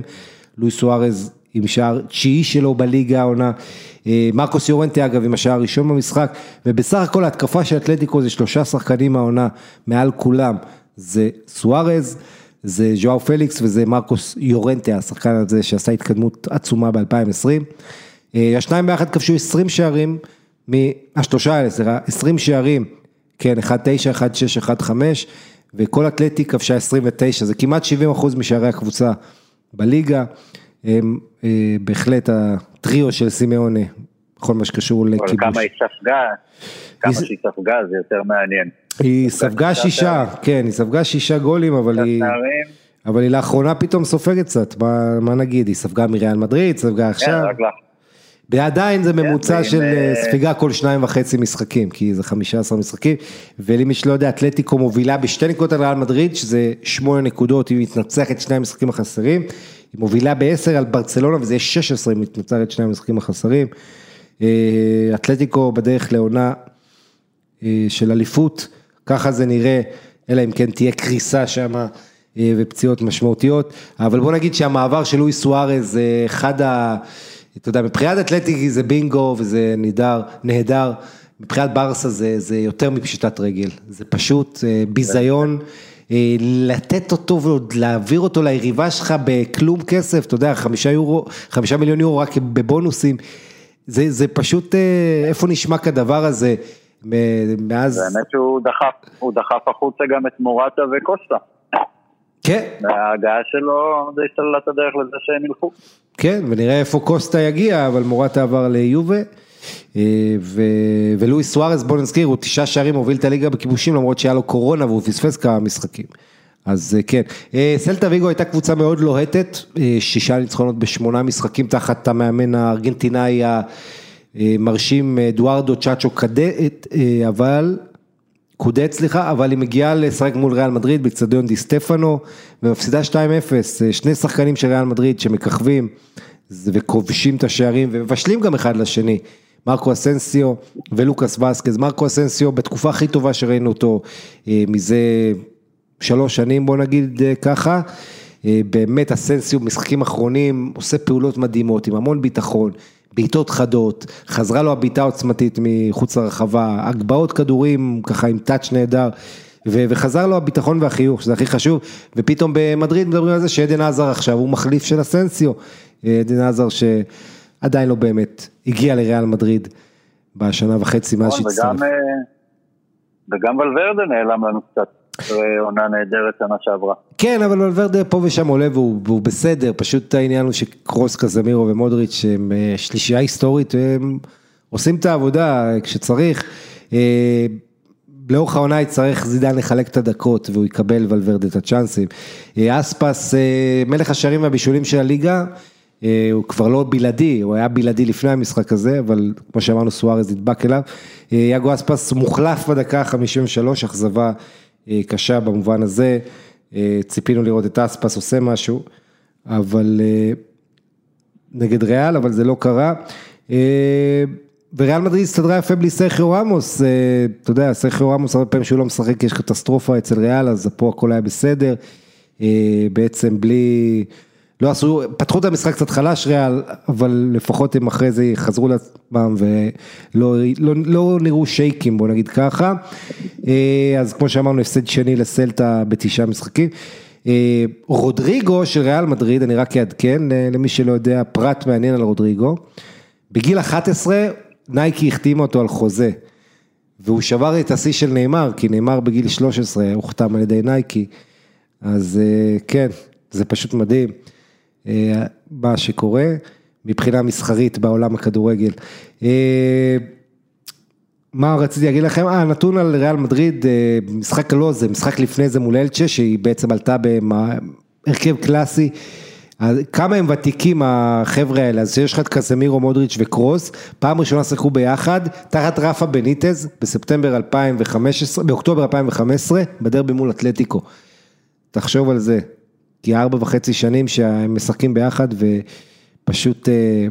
מדהים. ההגנה של ריאל מדריד, הרביעייה שלה עם מרסלו, אז באותו משחק ששיחק ב1-1 עם אלצ'ה, וקרבחל וזה, זה רביעה ששיחה לראשונה במרץ 2014, כן, רמוס ורן, קרבחל ומרסלו, כמובן שמנדי חזר להרכב פה, והנתונים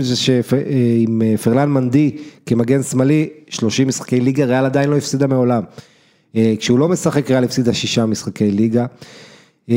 השלישייה התקפית, גם 4.5 שנים, הכי ותיק למעשה שם, זה הסנסיו, הכי צעיר זה הסנסיו, עם בן זמה ולוקאס וסקז, וצריך להזכיר שכמובן היה את ה-BBC, אבל היה פעם אחת שבייל ורונלדו לא שיחקו לשחק, אז הם גם שיחקו כבר בספטמבר 2016, זו קבוצה שלמרות כל הרכש, עדיין זידן מסתמך בסופו של דבר לשחקנים שנמצאים הרבה זמן במועדון. זו הייתה הנקודה שלי. כן, רשימת השחקנים שיושבת על הספסל היא לא נורמלית. עזר, מיליטאו שעלה הרבה כסף ועדיין נאצ'ו זה שפותח במקומו, ולוורדה, איסטו, לוקה יוביץ' יעבור למילן אולי, איזה הדיבור, כן, יש שם על זה דיבור. מרטין אודגור שקצת היה לו עונה נהדרת שנה שעברה וקצת פחות דומיננטי השנה, אבל יש לאן להסתכל, הספסל מלא בשחקנים צעירים שהם שלד טוב, הלוואי על יובה כזה ספסל, מה נגיד. כן, ויש סגל עמוק, אבל יש גם הרבה שחקנים שלא מספקים את הסחורה, או לא מגיעים לרמה יציבה כמו שהיית רוצה. בכל מקרה, זידן, עדיין הוא אומר זידן שהכל הולך לאתלטי, אבל אתה יודע, העונה עוד ארוכה, ואנחנו צריכים לעשות את שלנו, לחכות למידע שלהם. ווסקה ברסה, 1-0 לברסה, ברסה שבסך הכל משיגה ניצחון חוץ שלישי ב7 משחקי ליגה, היא כובשת רק 9 שערים ב7 משחקי חוץ, ברסה סיימה למעשה את 2020, הייתה עונה שברסה כבשה הכי מעט שלה, הזכרתי את זה קודם לגבי מסי, 99 שערים ב-2020, אגב ריאל כבשה עוד פחות, 91 ב-2020, אבל ברסה זה הנתון הכי נמוך שלה מאז 2004, ואתה רואה כמה לברסה יש בעיה עונה בניצול מצבים, אלא כמה בעצם החיסרון של סוארס בולט, ברייתווייט שמשחק ולפעמים הוא לא מסק כלום, והקשרים שמצטרפים אבל הם אף אחד לא סקורר, פדרי שחקן באמת איכותי, ופדרי אני אתן לך נתון עליו, הוא נגע 95 פעמים בכדור במשחק הזה, שזה הכי הרבה במשחק ליגה לשחקן יליד המילניום הנוכחי, כן, נולד בשנת 2000, ופדרי גם 9 מנגיעות שהיו ברחבה, הוא עשה גיחות טובות, אבל הם מחמיצים, גם דמבלה, גם גריזמן מאז שהגיע לברסה, קוטיניו שנפצע עכשיו 3 חודשים מיעדר, אבל זה שחקנים שהם צריכים 3-4 מצבים בשביל לתת גול, וגם מסי שירד מאוד בחדות מול השאר, בקיצור,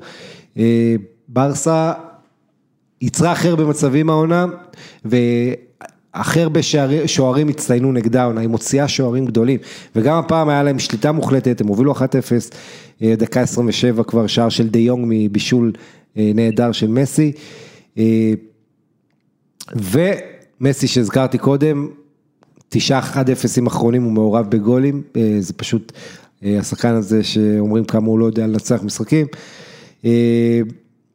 עוד 1-0 של ברסה, היה לה לא מזמן אחד כזה מול לבנטה, אגב, אני אעשה לכם תקציר של 2020 על הבני גנץ ב-20 שניות של ברצלונה. אז ברצלונה ב-2020 הפסידה לאתלטיקו בסופר קופה בסעודיה, ולוורדה פוטר, סטיאן הגיע, תבוסה 8-2 לביירן ברבע גמר ליגת אלופות, פרשת אבו רופק של מסי, ההגעה של קומן והשחרור של לואיס סוארז, אי אמון בהנהלה והתפטרות הנשיא ברטומיאו. הנה 2020 של ברסה, שנה טובה. ועכשיו ב-24 בינואר יהיה, אני אביאו את ברסה באחת התוכניות הקרובות לקראת הבחירות לנשיאות, אני רק אעדכן שבסקר שערך אל מונדו דפורטיבו, העיתון הקטלוני הגדול, 52% הצביעו בעד ג'ואן לפורטה, ויש הרבה מועמדים, כן? זה המון. אחריו ויקטור פונט, שהיה פייבוריט, אולי דואך קצת 13%, ואחרי זה אמילי רוסו, שהיה בזמנו בהנהלה של הפורטה, ורוסו זה שהשבוע היה דיווח שסיכם על חוזה עם ארלינג הולנד, אם הוא ייבחר, למרות שזה כמובן הוכחש, אז רוסו עם 3% וכל השאר עוד פחות מזה. אז בואו נראה, זה מאוד מעניין מה שקורה שם עם הקמפיין של הפורטה, שהוא קצת צעקני וזוכה לביקורות, הוא, אתה יודע, הוא שם שלט ענק ליד הברנבאו, אבל בסופו של דבר מה שמאוד עוזר לו זה קודם כל ההצלחה שלו בעבר, והוא לקח מועדון כושל ועשה אותו הצלחה ענקית, עם פפ גורדיולה ועם מסי שם, ואחרי שגם היה לו את רייקארד, וגם בגלל ש... אני חושב היחס שלו למסי, הוא רוצה לדאוג למסי, והוא עושה את זה, לפחות מבחינה איך שהוא מביע את זה הכי טוב מכולם. מה עוד? בטיס סביליה, 1-1 בדרבי הגדול של אנדלוסיה, צריך להגיד דרבי בערבון מוגבל, בלי הקהל, זה אפילו לא חצי ממה שזה באמת, אבל צריך להגיד בטיס יום לפני המשחק, מאבדת 3 שחקנים, בהם חואקין, המאוד חשוב, הוותיק, בגלל שחטפו קורונה, ובטיס ההגנה הכי חלשה בליגה, שספגה 31 גולים,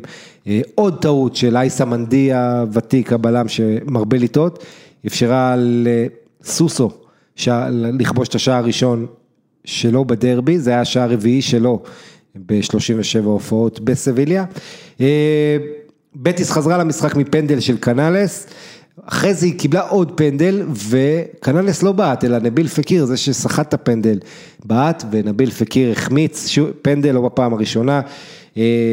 פקיר אכזבה עצומה, הוא רק שער אחד העונה, לשחקן הכל כך מוכשר הזה, דריבליסט אדיר, הרבה איכויות, אבל מפוזר משהו, לפעמים יש לו גם פיוז קצר, והוא נקלע לתגרות מיותרות, אבל הוא יודע לשחוט פנדלים הכי טוב בספרד, מאז שפקיר הגיע לליגה הספרדית, הוא שחט 9 פנדלים, כשאף שחקן אחר לא שחט יותר מ4, נתון די מדהים. בצד השני של סביליה, דייגו קרלוס, שגרם לפנדל,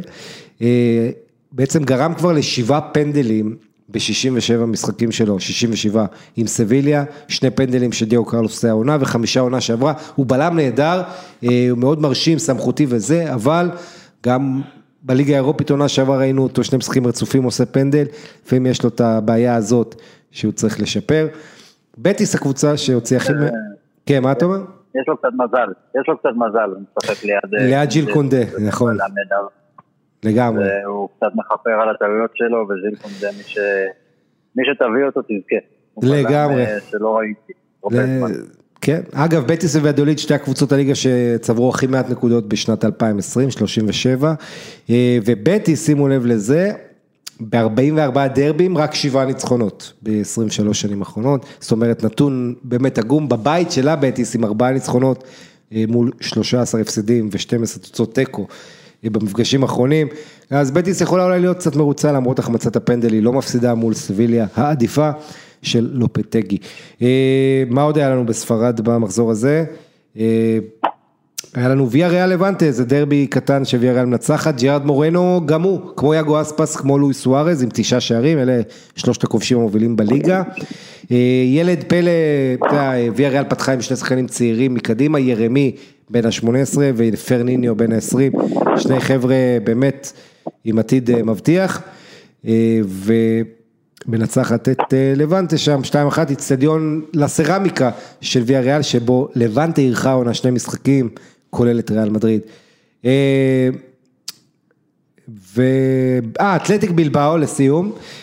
אתה איתי, עומר? כן, כן, אני איתך. אז אני אתקן אותך שאתלטיק בלבאו מנצחת 1-0 בבית את אלצ'ה, ומיד אחרי המשחק, שער של נחמד של מוניאין, מיד אחרי המשחק, המאמן שלה, גריטנו, מאמן שבעצם כשהוא הגיע, כשהקבוצה הייתה בכלל עמוק בתחתית, והצליח להציל אותה ולייצב אותה, אבל גריטנו מפוטר, היה לו הרבה חיכוכים עם ההנהלה, מי שמתמנה במקומו זה מרסלינו, מרסלינו הוותיק, מי זוכר מימי ולנסיה וויה ריאל, מרסלינו במאמן של 4-4-2, בוא נראה, משחק ראשון שלו נגד ברצלונה בבית, אגב ברסה, לא אמרתי את זה קודם, יש לה עכשיו בין 5 ל-6 משחקי חוץ רצופים, משחקים מחוץ לקמפנוע, המשחק הבא, כלומר יש לה עוד סופר קופה שיכול להיות 2 משחקים עם נצחת את ריאל סוסיידד, ככה שמשחק הבית הבא של ברצלונה יהיה ב-31 בינואר, שבוע אחרי שכבר יהיו בחירות לנשיאות, אז יהיה נשיא חדש. סוסיידד, ריאל סוסיידד משכה להחזב, אחרי הפתיחת העונה המרשימה שלה, 1-1 עם אוססונה, באיזה מין דרבי בסקי, ככה הם קוראים לזה שם, אייבר גרנדה 2-0, ומה שמעניין במשחק הזה של אייבר, בריין חיל, הצעיר והמאוד מוכשר, נדמה לי עדיין שייך לסביליה, מושל, בריין חיל עם צמד לאייבר, עושה את זה פשוט בצורה נהדרת, שחקן מאוד מאוד מוכשר, ממליץ לעקוב אחריו, אז זה הליגה הספרדית, אנחנו מתקדמים הלאה לפרמייר ליג, בפרמייר ליג לא מעט, וואו, אתה יודע איך הטבלה נראית בפרמייר ליג, עומר? כן, כן, ליברפול, יונייטד, לסטר, טוטנהאם, סיטי, אברטון. וההתחלה, וצ'לסי שהידרדרה למקום השמיני. כן, אבל זה... בוא, אני רוצה להקריא לך, זה קרה 33-33, זה ליברפול יונייטד, 32 לסטר, אז נגיד לסטר איתם, ואז יש לך שלישייה, ואחרי זה יש לך טוטנהאם ומנצ'סטר סיטי ואברטון, 3 קבוצות עם 29, אחרי זה אסטון וילה, צ'לסי, סאות'המפטון, וסטהאם, 4 קבוצות עם 26, ואחרי זה ארסנל ולידס עם 23, אז לפי הטבלה הזו יש כאלה שאומרים שבריאה רחבה ארסנל כרגע בטופ 4, אתה יודע, אם אתה עושה מקום ראשון משותף לליברפול, יונייטד ולסטר, מקום שני משותף לסיטי, אברטון, וילה כן, טוטנהאם, סליחה, סיטי ואברטון, אז ושלישי לאלה עם קיצר, אנחנו מוצאים כל מיני דרכים הכלכלות, אבל זה עדיין מדהים שהארסנל אחרי הפתיחת עונה האיומה שלה,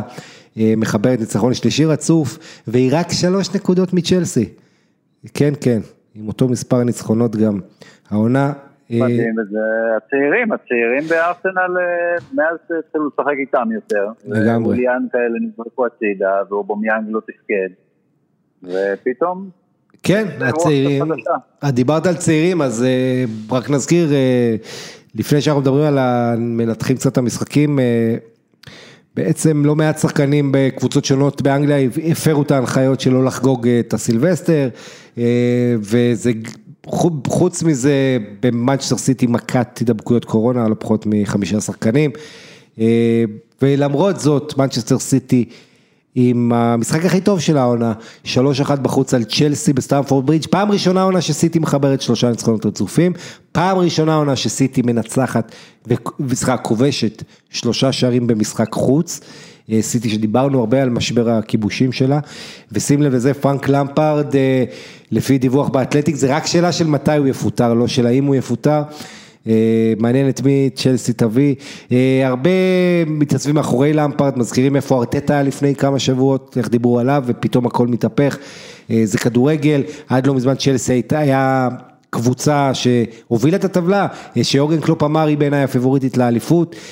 ומאז היא קורסת כנראה, לא עמדה בלחץ הפסיכולוגי הזה,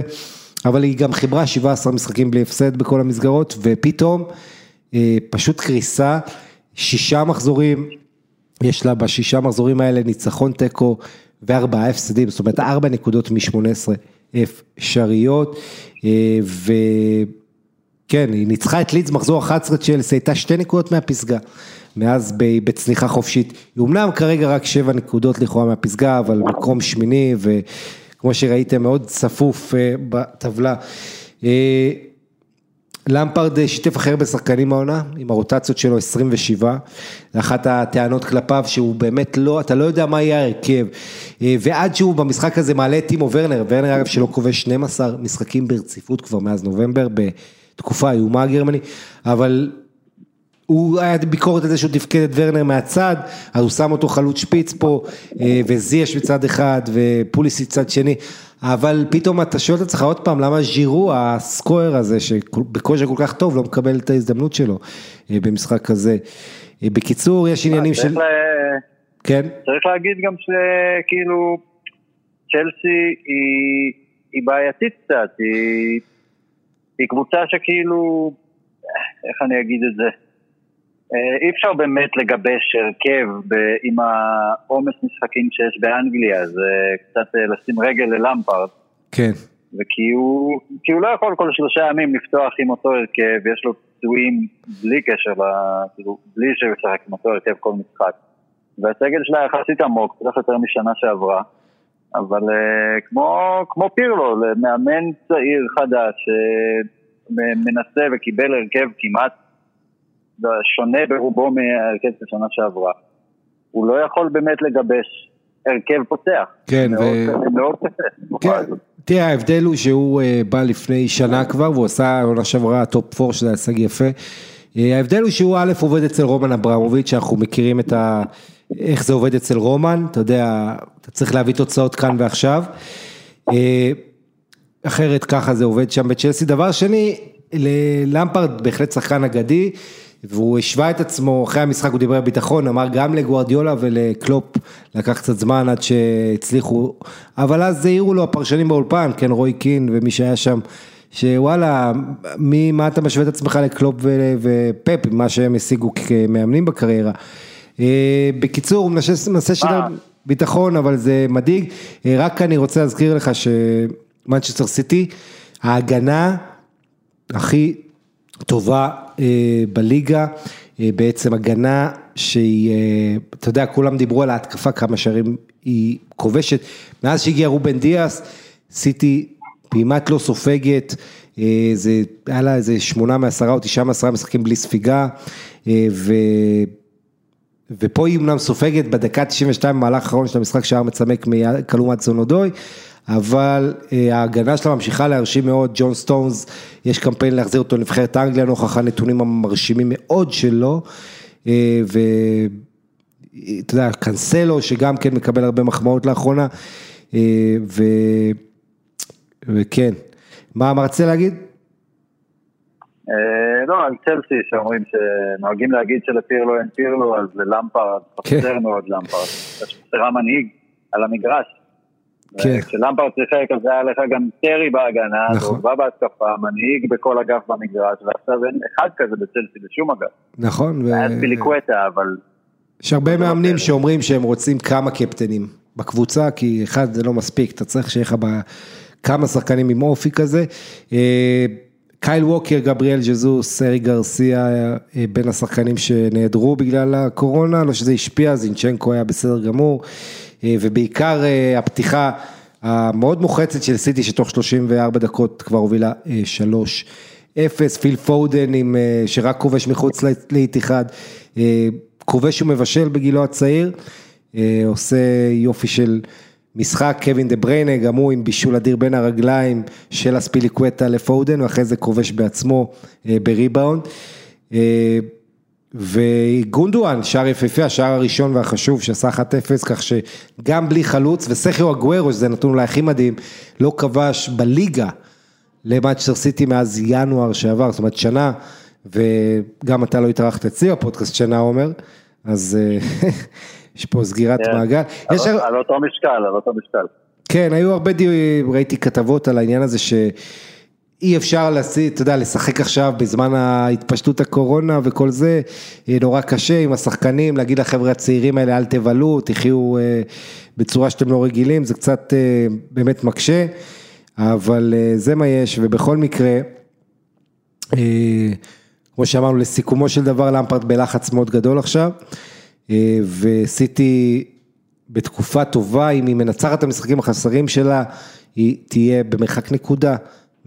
ליברפול ומנצ'סטר יונייטד, בתיאוריה, בואו נראה מה היה עד שהם ישלימו את המשחקים, מה עוד נגיד פה מעניין, האיכות, אתה יודע, של סיטי פה הרשימה מאוד, סיטי אגב לא מפסידה 11 משחקים כבר בכל המסגרות, 8 מהם נצחת, ומזכירה את היכולת שלה מלפני שנתיים, גם גוארדיולה עצמו אמר שזה הכי טוב, שהקבוצה הזכירה לו את לפני 2 ו3, בדרך בה היא שיחקה, גונדואן 3 גולים ב4 משחקי פרמייר ליג אחרונים יש לו, הקודמים היו בבית, צ'לסי פעם ראשונה סופגת 3 שערים בבית, מאז שזה קרה לה נגד ברלי, באוגוסט 2017, למעשה 3.5 שנים, ושזה היה פעם היחידה שזה קרה לה בעידן הפרמייר ליג, במחצית אחת לספוג 3 גולים, בסטמפורד ברידג', וכן, והקבוצה שכבש נגדה, הכי הרבה קווין דה בריינה, בפרמייר ליג 4 שערים, זאת צ'לסי, האקסיט שלו, כמובן מי ששוכח, מי שהביאה אותו מבלגיה זוהי צ'לסי, לפני שהוא התחיל לנדוד לוולסבורג, ואז חזר לסיטי בתור כוכב. צ'לסי יש 3 נקודות פחות ממה שהיה להם בשלב הזה לפני שנה, רק נזכיר את זה, וזהו. סאות'המפטון ליברפול יארך היום, ליברפול רוצה לחזור לנצח אחרי 2 תוצאות תיקו, היא מנצחת, היא מחזירה יתרון 3 נקודות על מנצ'סטר יונייטד, שנדבקה אליה אחרי שניצחה את אסטון וילה 2-1 ביום שישי. מיד נדבר על מנצ'סטר יונייטד, אני רק רוצה להזכיר שג'רי מרסדן, האיש ששר את הקאבר למפורסם ל-You Never Walk Alone, מת ביום ראשון, אתמול, בגיל 78, וכן, וליברפול תשחק אצל סאות'המפטון, בעצם הרבה שחקנים שעברו בין הקבוצות, בייחוד מהצד של סאות'המפטון לליברפול, אבל גם דני אינגס, שעשה את הדרך ההפוכה, והוא המפציץ של סאות'המפטון. דרבי כזה בין האזנהוטל לקלופ, שני מאמנים הכי דומים שיש, מבחינת סגנון משחק, מבחינת האנרגטיות שלהם, אז זה הולך להיות משחק מעניין היום, מי שיצפה. עכשיו, אני לא ארחיב על זה, אני ארחיב על מנצ'סטר יונייטד אסטון וילה, שנגמר ב2-1, ואני מאוד לא אהבתי את הפנדל שקיבלה מנצ'סטר יונייטד, אני רק מזכיר, פול פוגבה, בעצם וילה משווה ל1-1 שער של טראורה, ו3 דקות אחרי זה פול פוגבה נכנס לרחבה, פול פוגבה שכל הזמן מסמן לשחקנים לנסות ליפול ברחבה ולחפש את הפנדל, זה, אתה יודע, יש כבר מצלמות עוקבות אחרי פוגבה, איך הוא אומר לשחקנים, למה לא נפלת ברחבה, בשביל לנסות לשחות פנדל. אז פוגבה עצמו מכשיל את עצמו, עובר לידו דאגלס לואיס, שום פנדל בעולם, אבל יונייטד מקבלת פנדל, ואותו דאגלס לואיס הברזילאי אומר בסוף המשחק,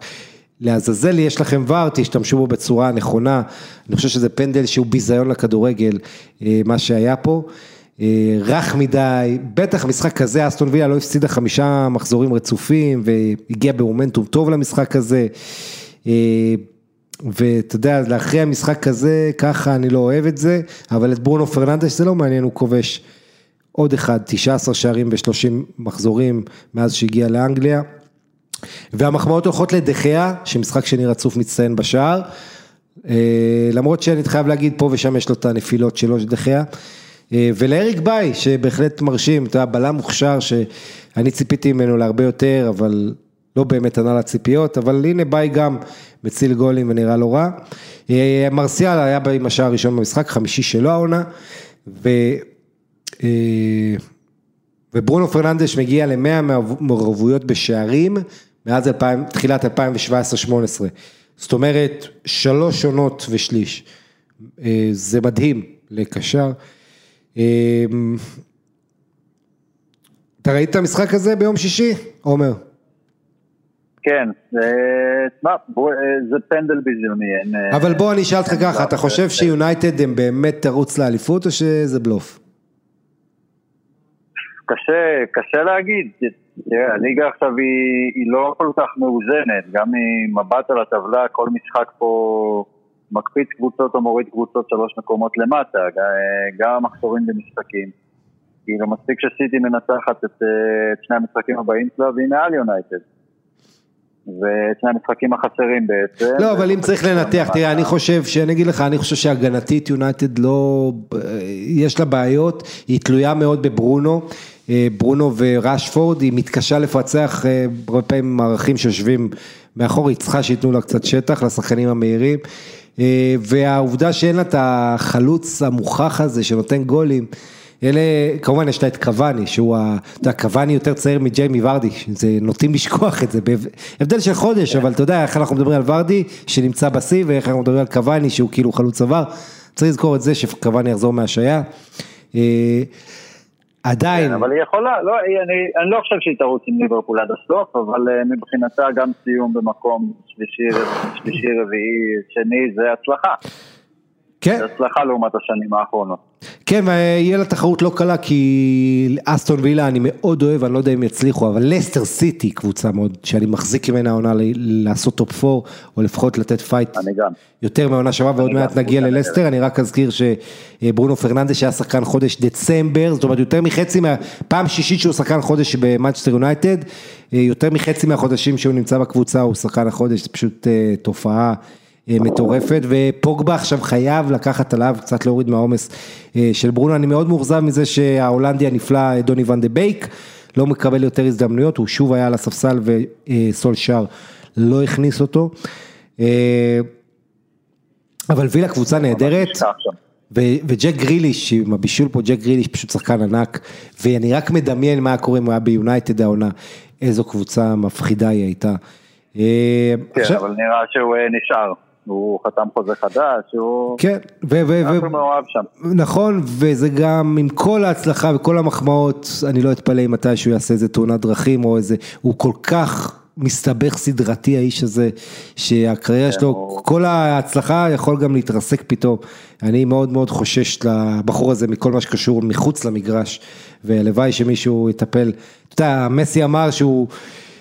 מאוד רוצה לראות פסיכולוגית, אבל בסוף הוא לא הולך, הוא רק ככה לא משתף אף אחד אלא את עצמו בדברים, אבל אתה יודע, הרבה שחקנים צריכים את העזרה, את התמיכה הזאת, אנחנו זוכרים אפילו אינייסטה, אתה יודע, דיבר על הדיכאון שלו בזמנו כשחקן ברצלונה, והיה צריך עזרה מהפסיכולוגית של המועדון, של ברסה עם הפוץ', אז גם אתה יודע, החבר'ה האלה צריך לדאוג ולעזור להם, זה לא דבר פשוט, אתה יודע, בגיל כל כך צעיר להיות כזה כוכב על ולהשיג את כל מה שאתה יכולת לחלום עליו בחיים שלך, אז צריך לדעת לטפל בכוכבים האלה. טוטנאם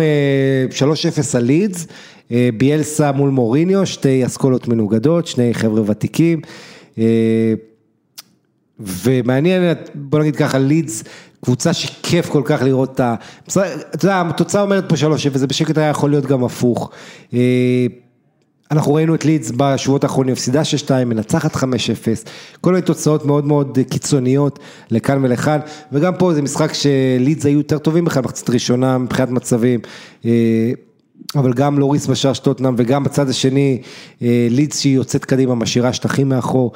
טוטנהאם עם החוכמה של הערמומיות, סוחטת פנדל ככה גם כן, שאני לא אהבתי, אבל ברכווין הוכשל על ידי אליוסקי, ככה פסק השופט, והארי קיין הופך לשחקן הראשון העונה באירופה עם דאבל דאבל, 10 שערים ו11 בישולים יש לארי קיין. למעשה טוטנהאם 3-0 על לידס, משיגה ניצחון ראשון אחרי 4 מחזורים בלי ניצחון, 2 נקודות ב4 מחזורים קודמים שהיא אכזבה, אתם זוכרים גם מול ליברפול ופלאס ועוד משחקים, וכמובן לסטר. יון מין סונג חוגג 100 גולים כשחקן טוטנהאם, אליה הגיע בספטמבר 2015, כלומר פחות מ5 שנים, 100 גולים, רק הארי קיין כבש יותר ממנו כמובן בתקופה הזו.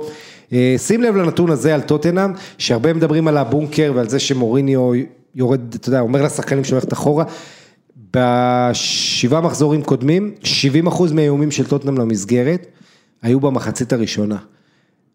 אתה מבין, הרבה פעמים הם היו ביתרון, ואז מחצית שנייה הם פשוט עושים בונקר, אז זה ככה נתון מעניין.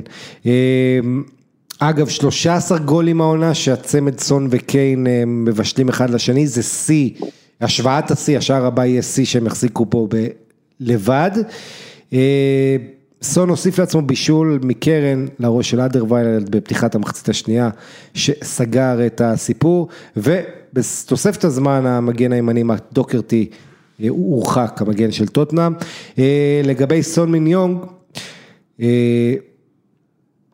בשנת 2020, סון מיניונג היה את האחוז ניצול מצבים, את השוט קונברז'ן הכי טוב בליגה, 26%, 17 גולים ב-65 בעיטות. אז זה על סון מיניונג. עכשיו על ארסנל. מוריניו, כן,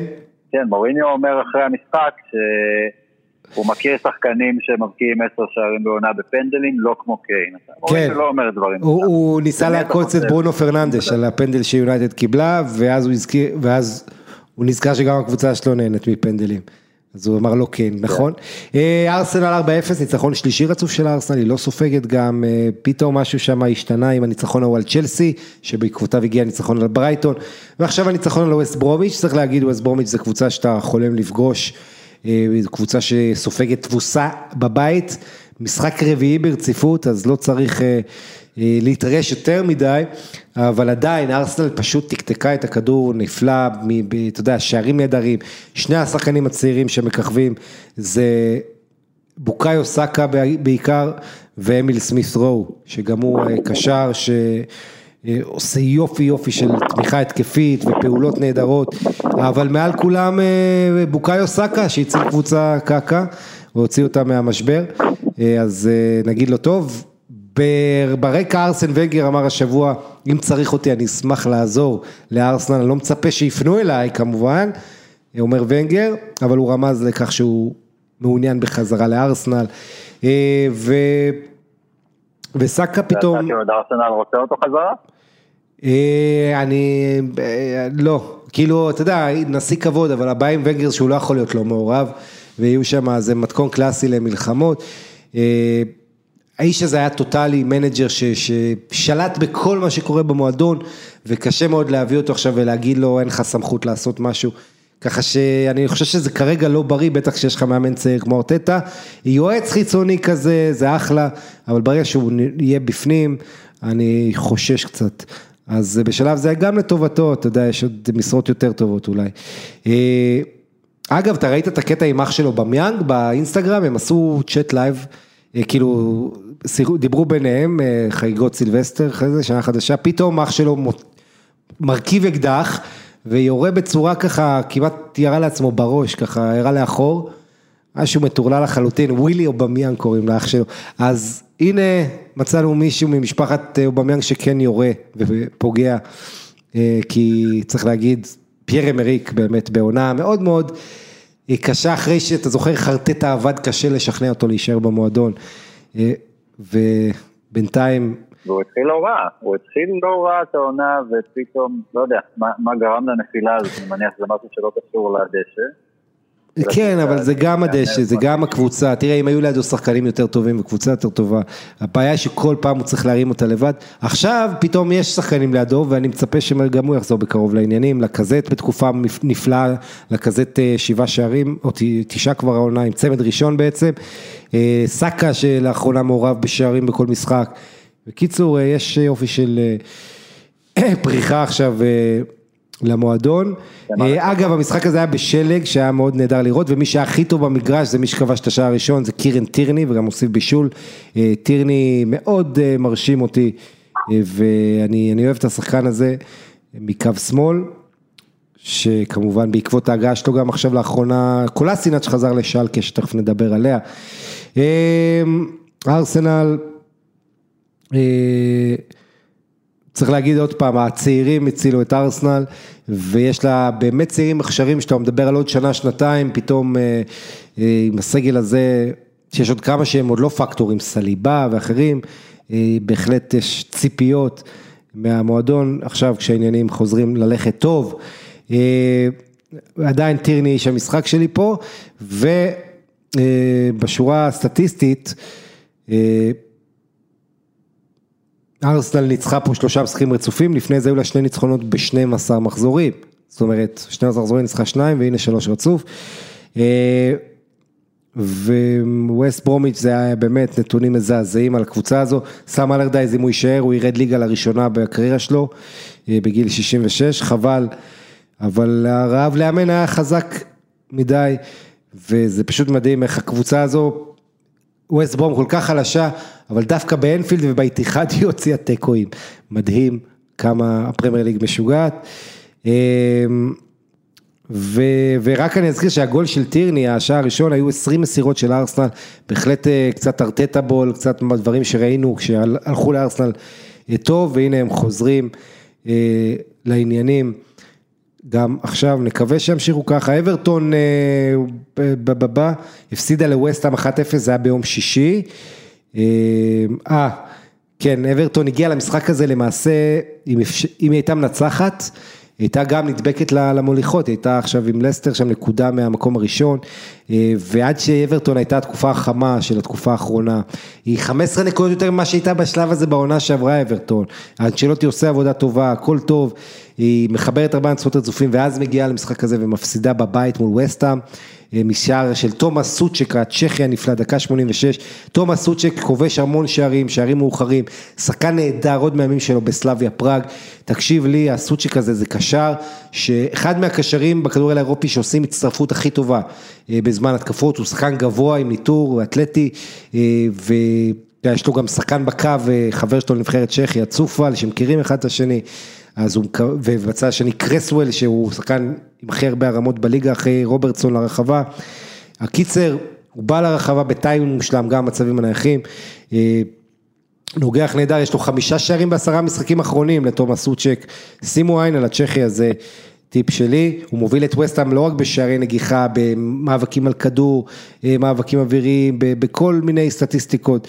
בהחלט שחקן נהדר,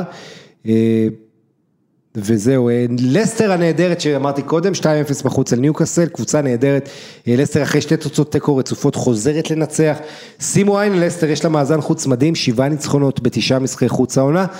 עד העונה, היו 18 קבוצות שעשו 7 ניצחונות ב9 משחקי חוץ, חצי מהן לקחו אליפות, כולן שימו בטופ 4, עם כל הכבוד לשער המצמק הנחמד של אנדי קרול, שער ראשון שלו בפרמייר ליג אחרי 3 שנים, ואחרי 10 שנים במדי ניוקאסל הוא כובש, מה שפעם האחרונה שהיה כזה פער, כמו אנדי קרול, לכבוש באותה קבוצה, זה וויין רוני באברטון, שחזר ממנצ'סטר יונייטד אחרי 13 שנה וכבש, אז כל הכבוד לקרול, אבל הסיפור זה לסטר, הסיפור זה הקישור של לסטר, יורי טילמנס, אתה יודע, ג'יימי ורדין גם ראוי לה הרבה מחמאות, מבשל את הגול הראשון למדיסון,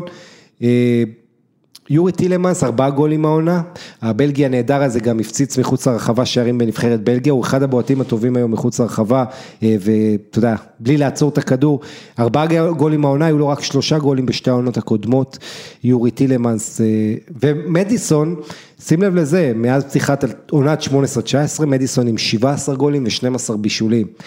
מעורב ב-29 גולים יותר מכל קשר אנגלי אחר, אם אתה, בוא נראה, שאלה איך מגדירים את גריליש גם, שכמובן חזר לעונה שעברה לפרמייר ליג, וגריליש שהוא גם שחקן מדהים באסטון וילה, אבל מדיסון, קשר שאני מאוד אוהב, טכני, חכם, והוסיף קשיחות למשחק שלו.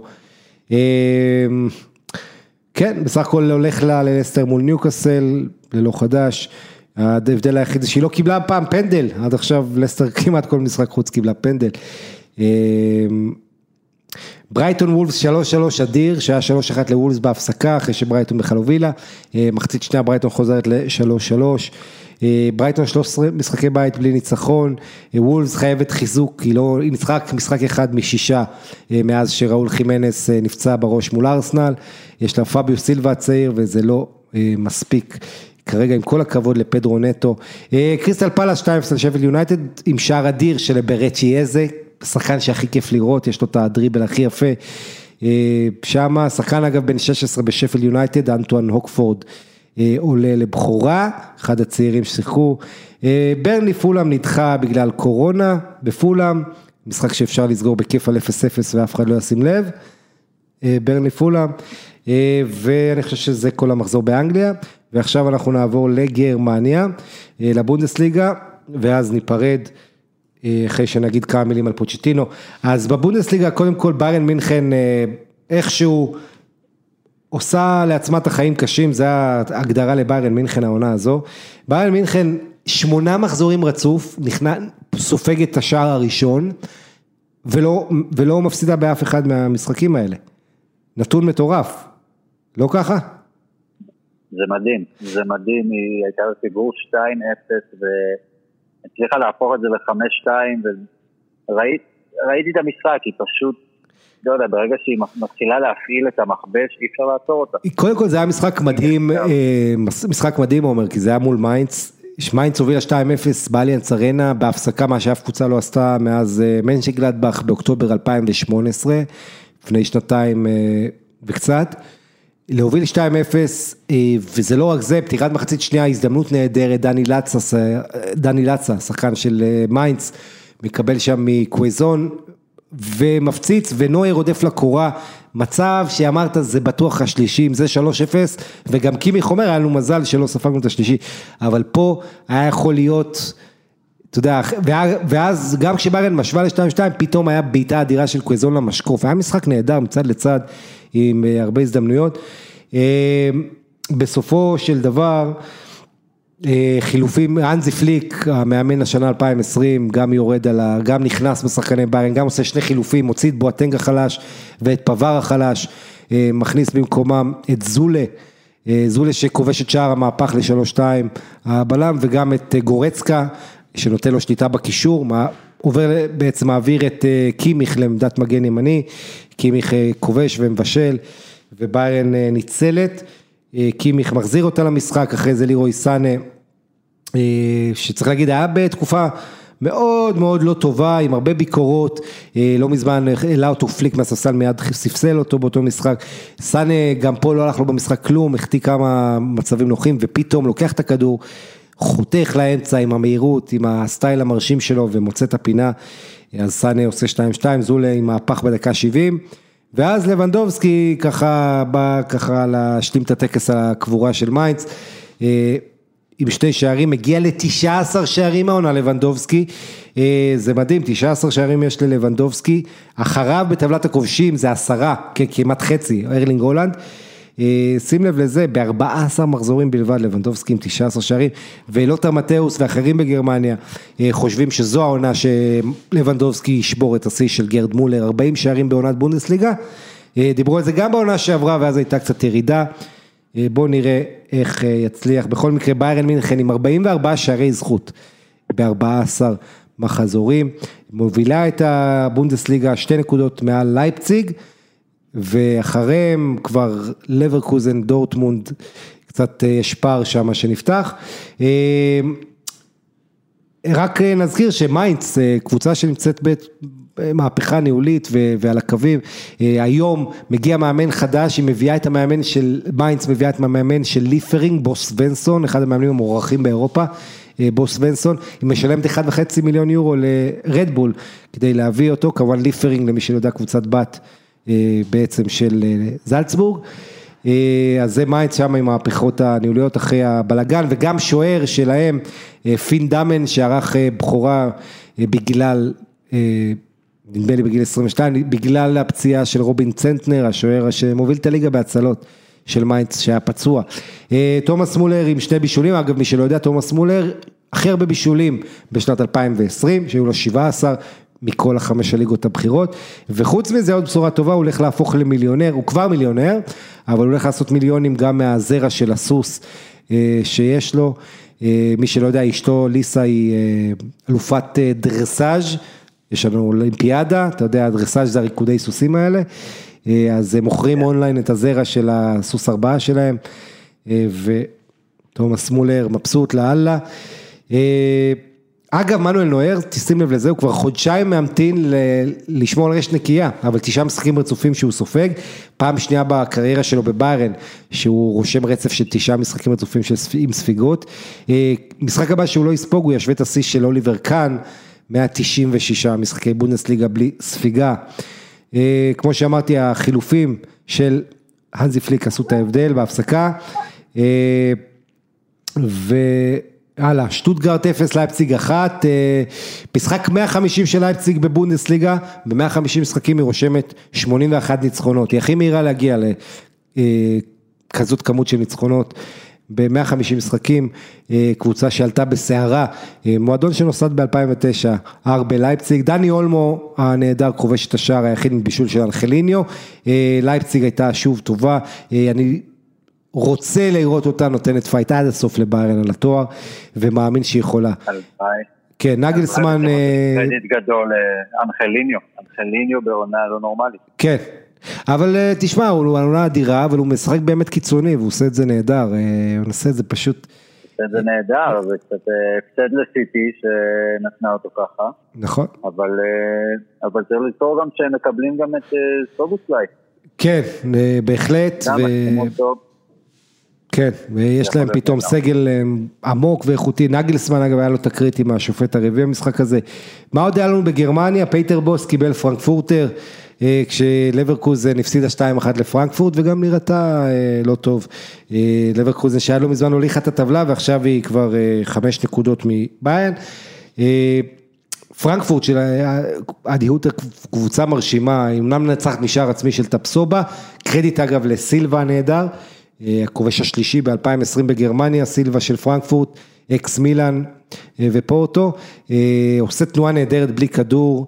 וגורם לשער עצמי המנצח המכריע של המשחק הזה. מה עוד? דורטמונד חוזרת לנצח 2-0 את וולפסבורג, שים לב לזה, דורטמונד הפסידה בבית 3 משחקים רצופים, 4 בבית, היא לא הפסידה 20 שנה, ופה היא נמנעה מפסד בית בזכות, קודם כל כמובן הקורונה בלי קהל וזה, זה לא אותו דבר שחק באיצטדיון הזה עם ובלי קהל, אבל הסיפור של העונה הזו בהרבה מובנים זה ג'יידון סנצ'ו, כוכב עצום שהיה להם בקיץ הזדמנות למכור במעל 100 מיליון ליונייטד, אבל סנצ'ו השאירו אותו, והעונה הזו היה קטסטרופה, הגיע למשחק הזה עם 2 בישולים 0 גולים, הוא תרם, הוא גם מחצית ראשונה קטסטרופלית שלו,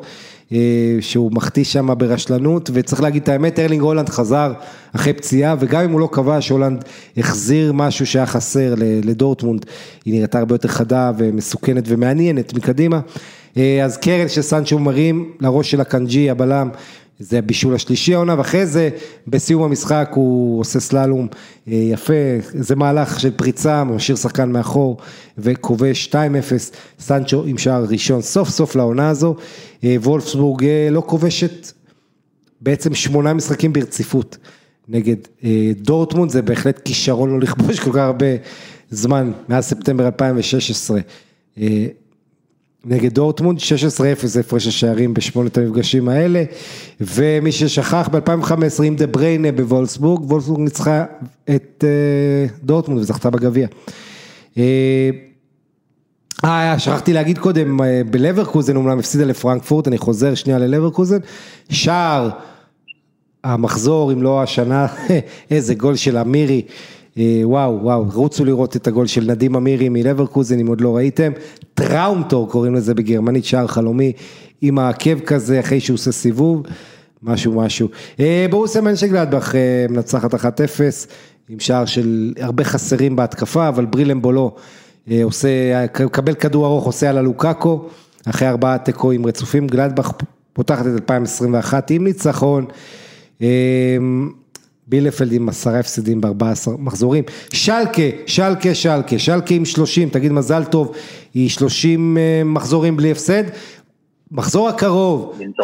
שלקה מארחת את הופנהיים, אם היא לא מנצחת, היא רושמת 31 מחזורים בלי ניצחון, משווה את השיא ההיסטורי של תזמניה ברלין מ-1965-66, תזמניה ברלין זה קבוצה נמושה שהועלתה אז כדי שיהיה נציגות לברלין בבונדסליגה, ככה שהיא סיימה את אותה עונה עם 2 ניצחונות, היה לה רצף של 31 בלי ניצחון, הסימבוליקה פה זה שהתבוסה במחזור הזה הייתה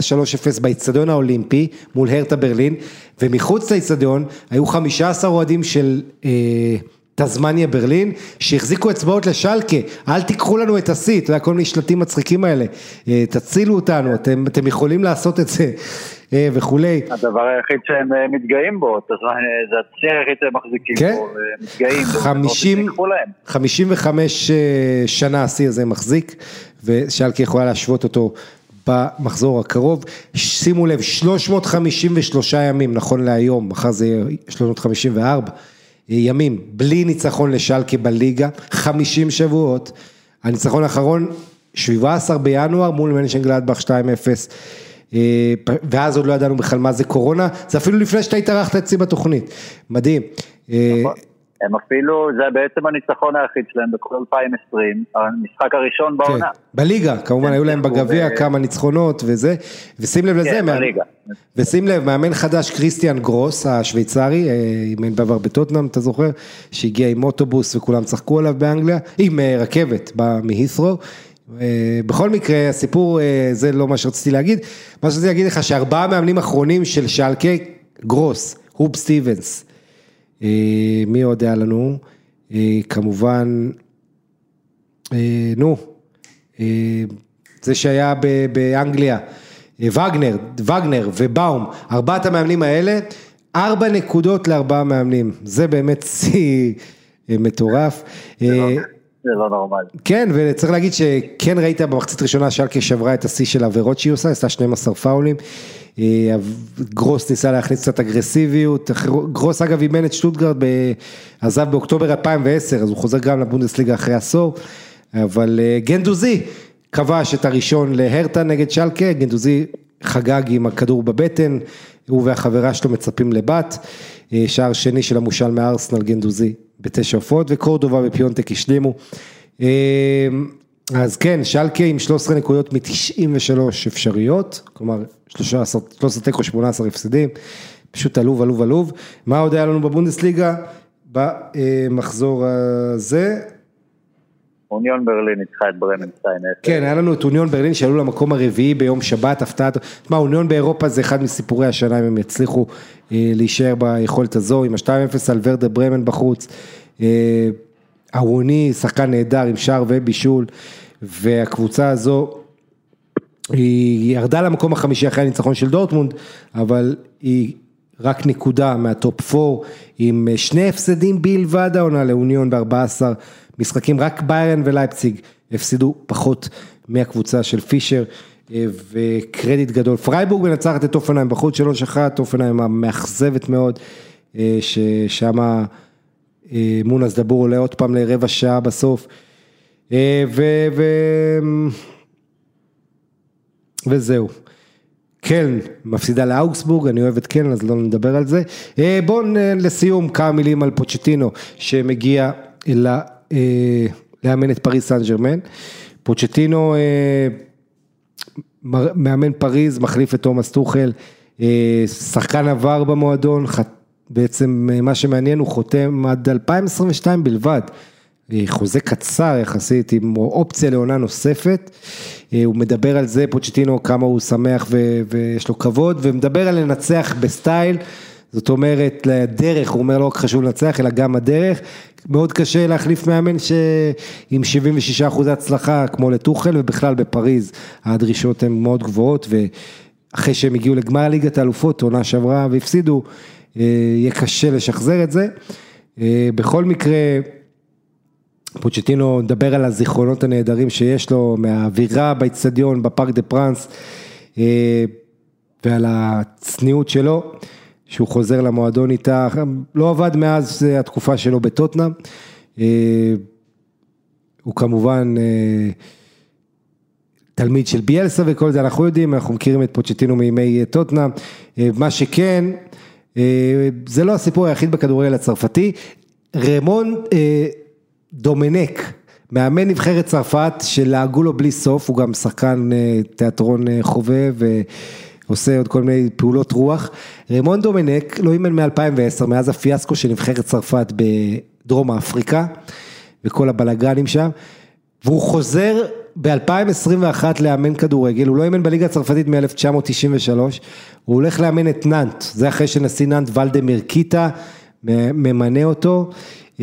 ובמסיבת עונאים דומנק אומר, באתי לכאן מסיבות אגואיסטיות, כדי לגרום לעצמי הנאה, אני שמח לחזור, אין לי שום תוכניות לבנות פה קריירה, אומר תודה למועדון ולנשיא, אומר, אנחנו המאמנים אופטימיים נצחיים, אחריי יבוא המאמן ה-18, קיצר הוא לא יישאר שם יותר מדי זמן, אבל זה סיפור הדמות הצבעונית הזו, דומנק בא לננט, ואוהדי ננט באימון שמו להם מוזיקה של ליצנים, ולא הפסיקו ללוג עליהם, וזה היה פשוט קטע נורא מצחיק, אז אתה יודע, אם יש את זה עם תרגום, אני מקווה מתישהו בכלל זה יגיע ליותר אנשים. וזהו, גם במרסיי עניינים לא שקטים, שם בלגן עם הנשיא ז'אק הנרי איירו, קצת דיווחים בעיתונות שהשחירו את תדמיתו על כל מה שקשור ליחס לעובדים שם במועדון. anyway, הליגה הצרפתית תחזור בקרוב, ואנחנו גם נחזור לסקר אותה. עומר, אני רוצה להודות לך, יש לך עוד משהו להוסיף לסיום? לא, שימשיך הכדורגל, שלא יסתגר לנו שוב, ואם זה קורה, אני מרוצה כל השאר, זה עיסוקי צד. כן, אשכרה, כן, היה איום בבריטניה, באנגליה אולי, בגלל המוטציה, הווריאנט הזה, בואו נקווה שהכדורגל יישאר, בואו נקווה שאתה יודע, השחקנים גם ישמרו על עצמם, בסופו של דבר, הם גם צריכים לדאוג לעצמם, ויותר מזה לדאוג לנו, כי אתה יודע, אנחנו נהנים לראות אותם, אז עומר רביד, כן, כן, כן, מה רצה? אם יש משהו שלמדנו, אם יש משהו שלמדנו כל העניין הזה של הקורונה, זה כמה כדורגל חסר לנו, כמה הסגר הראשון היה נורא בלי כדורגל. כן, ואנחנו רוצים שיחזור הקהל, עוד חודשיים, שלושה, מתי שזה יקרה, אני מקווה מאוד לפני סיום העונה, אנחנו נראה כבר קהל, גם אצלנו בארץ, גם באירופה, שיגיע כמה שיותר מהר, כי זה קשה כדורגל בלי קהל. תוכנית ראשונה לשנת 2021, תוכנית מספר 60 של לוינטל בכל יום שני מסתיימת, אני רוצה להודות לכם המאזינים, אני רוצה להודות לעומר רביד אוהד יובנטוס, אני רוצה להודות לפורטוגליס על החסות, תודה רבה לכם, אני אהיה פה גם בשבוע הבא, ביי ביי.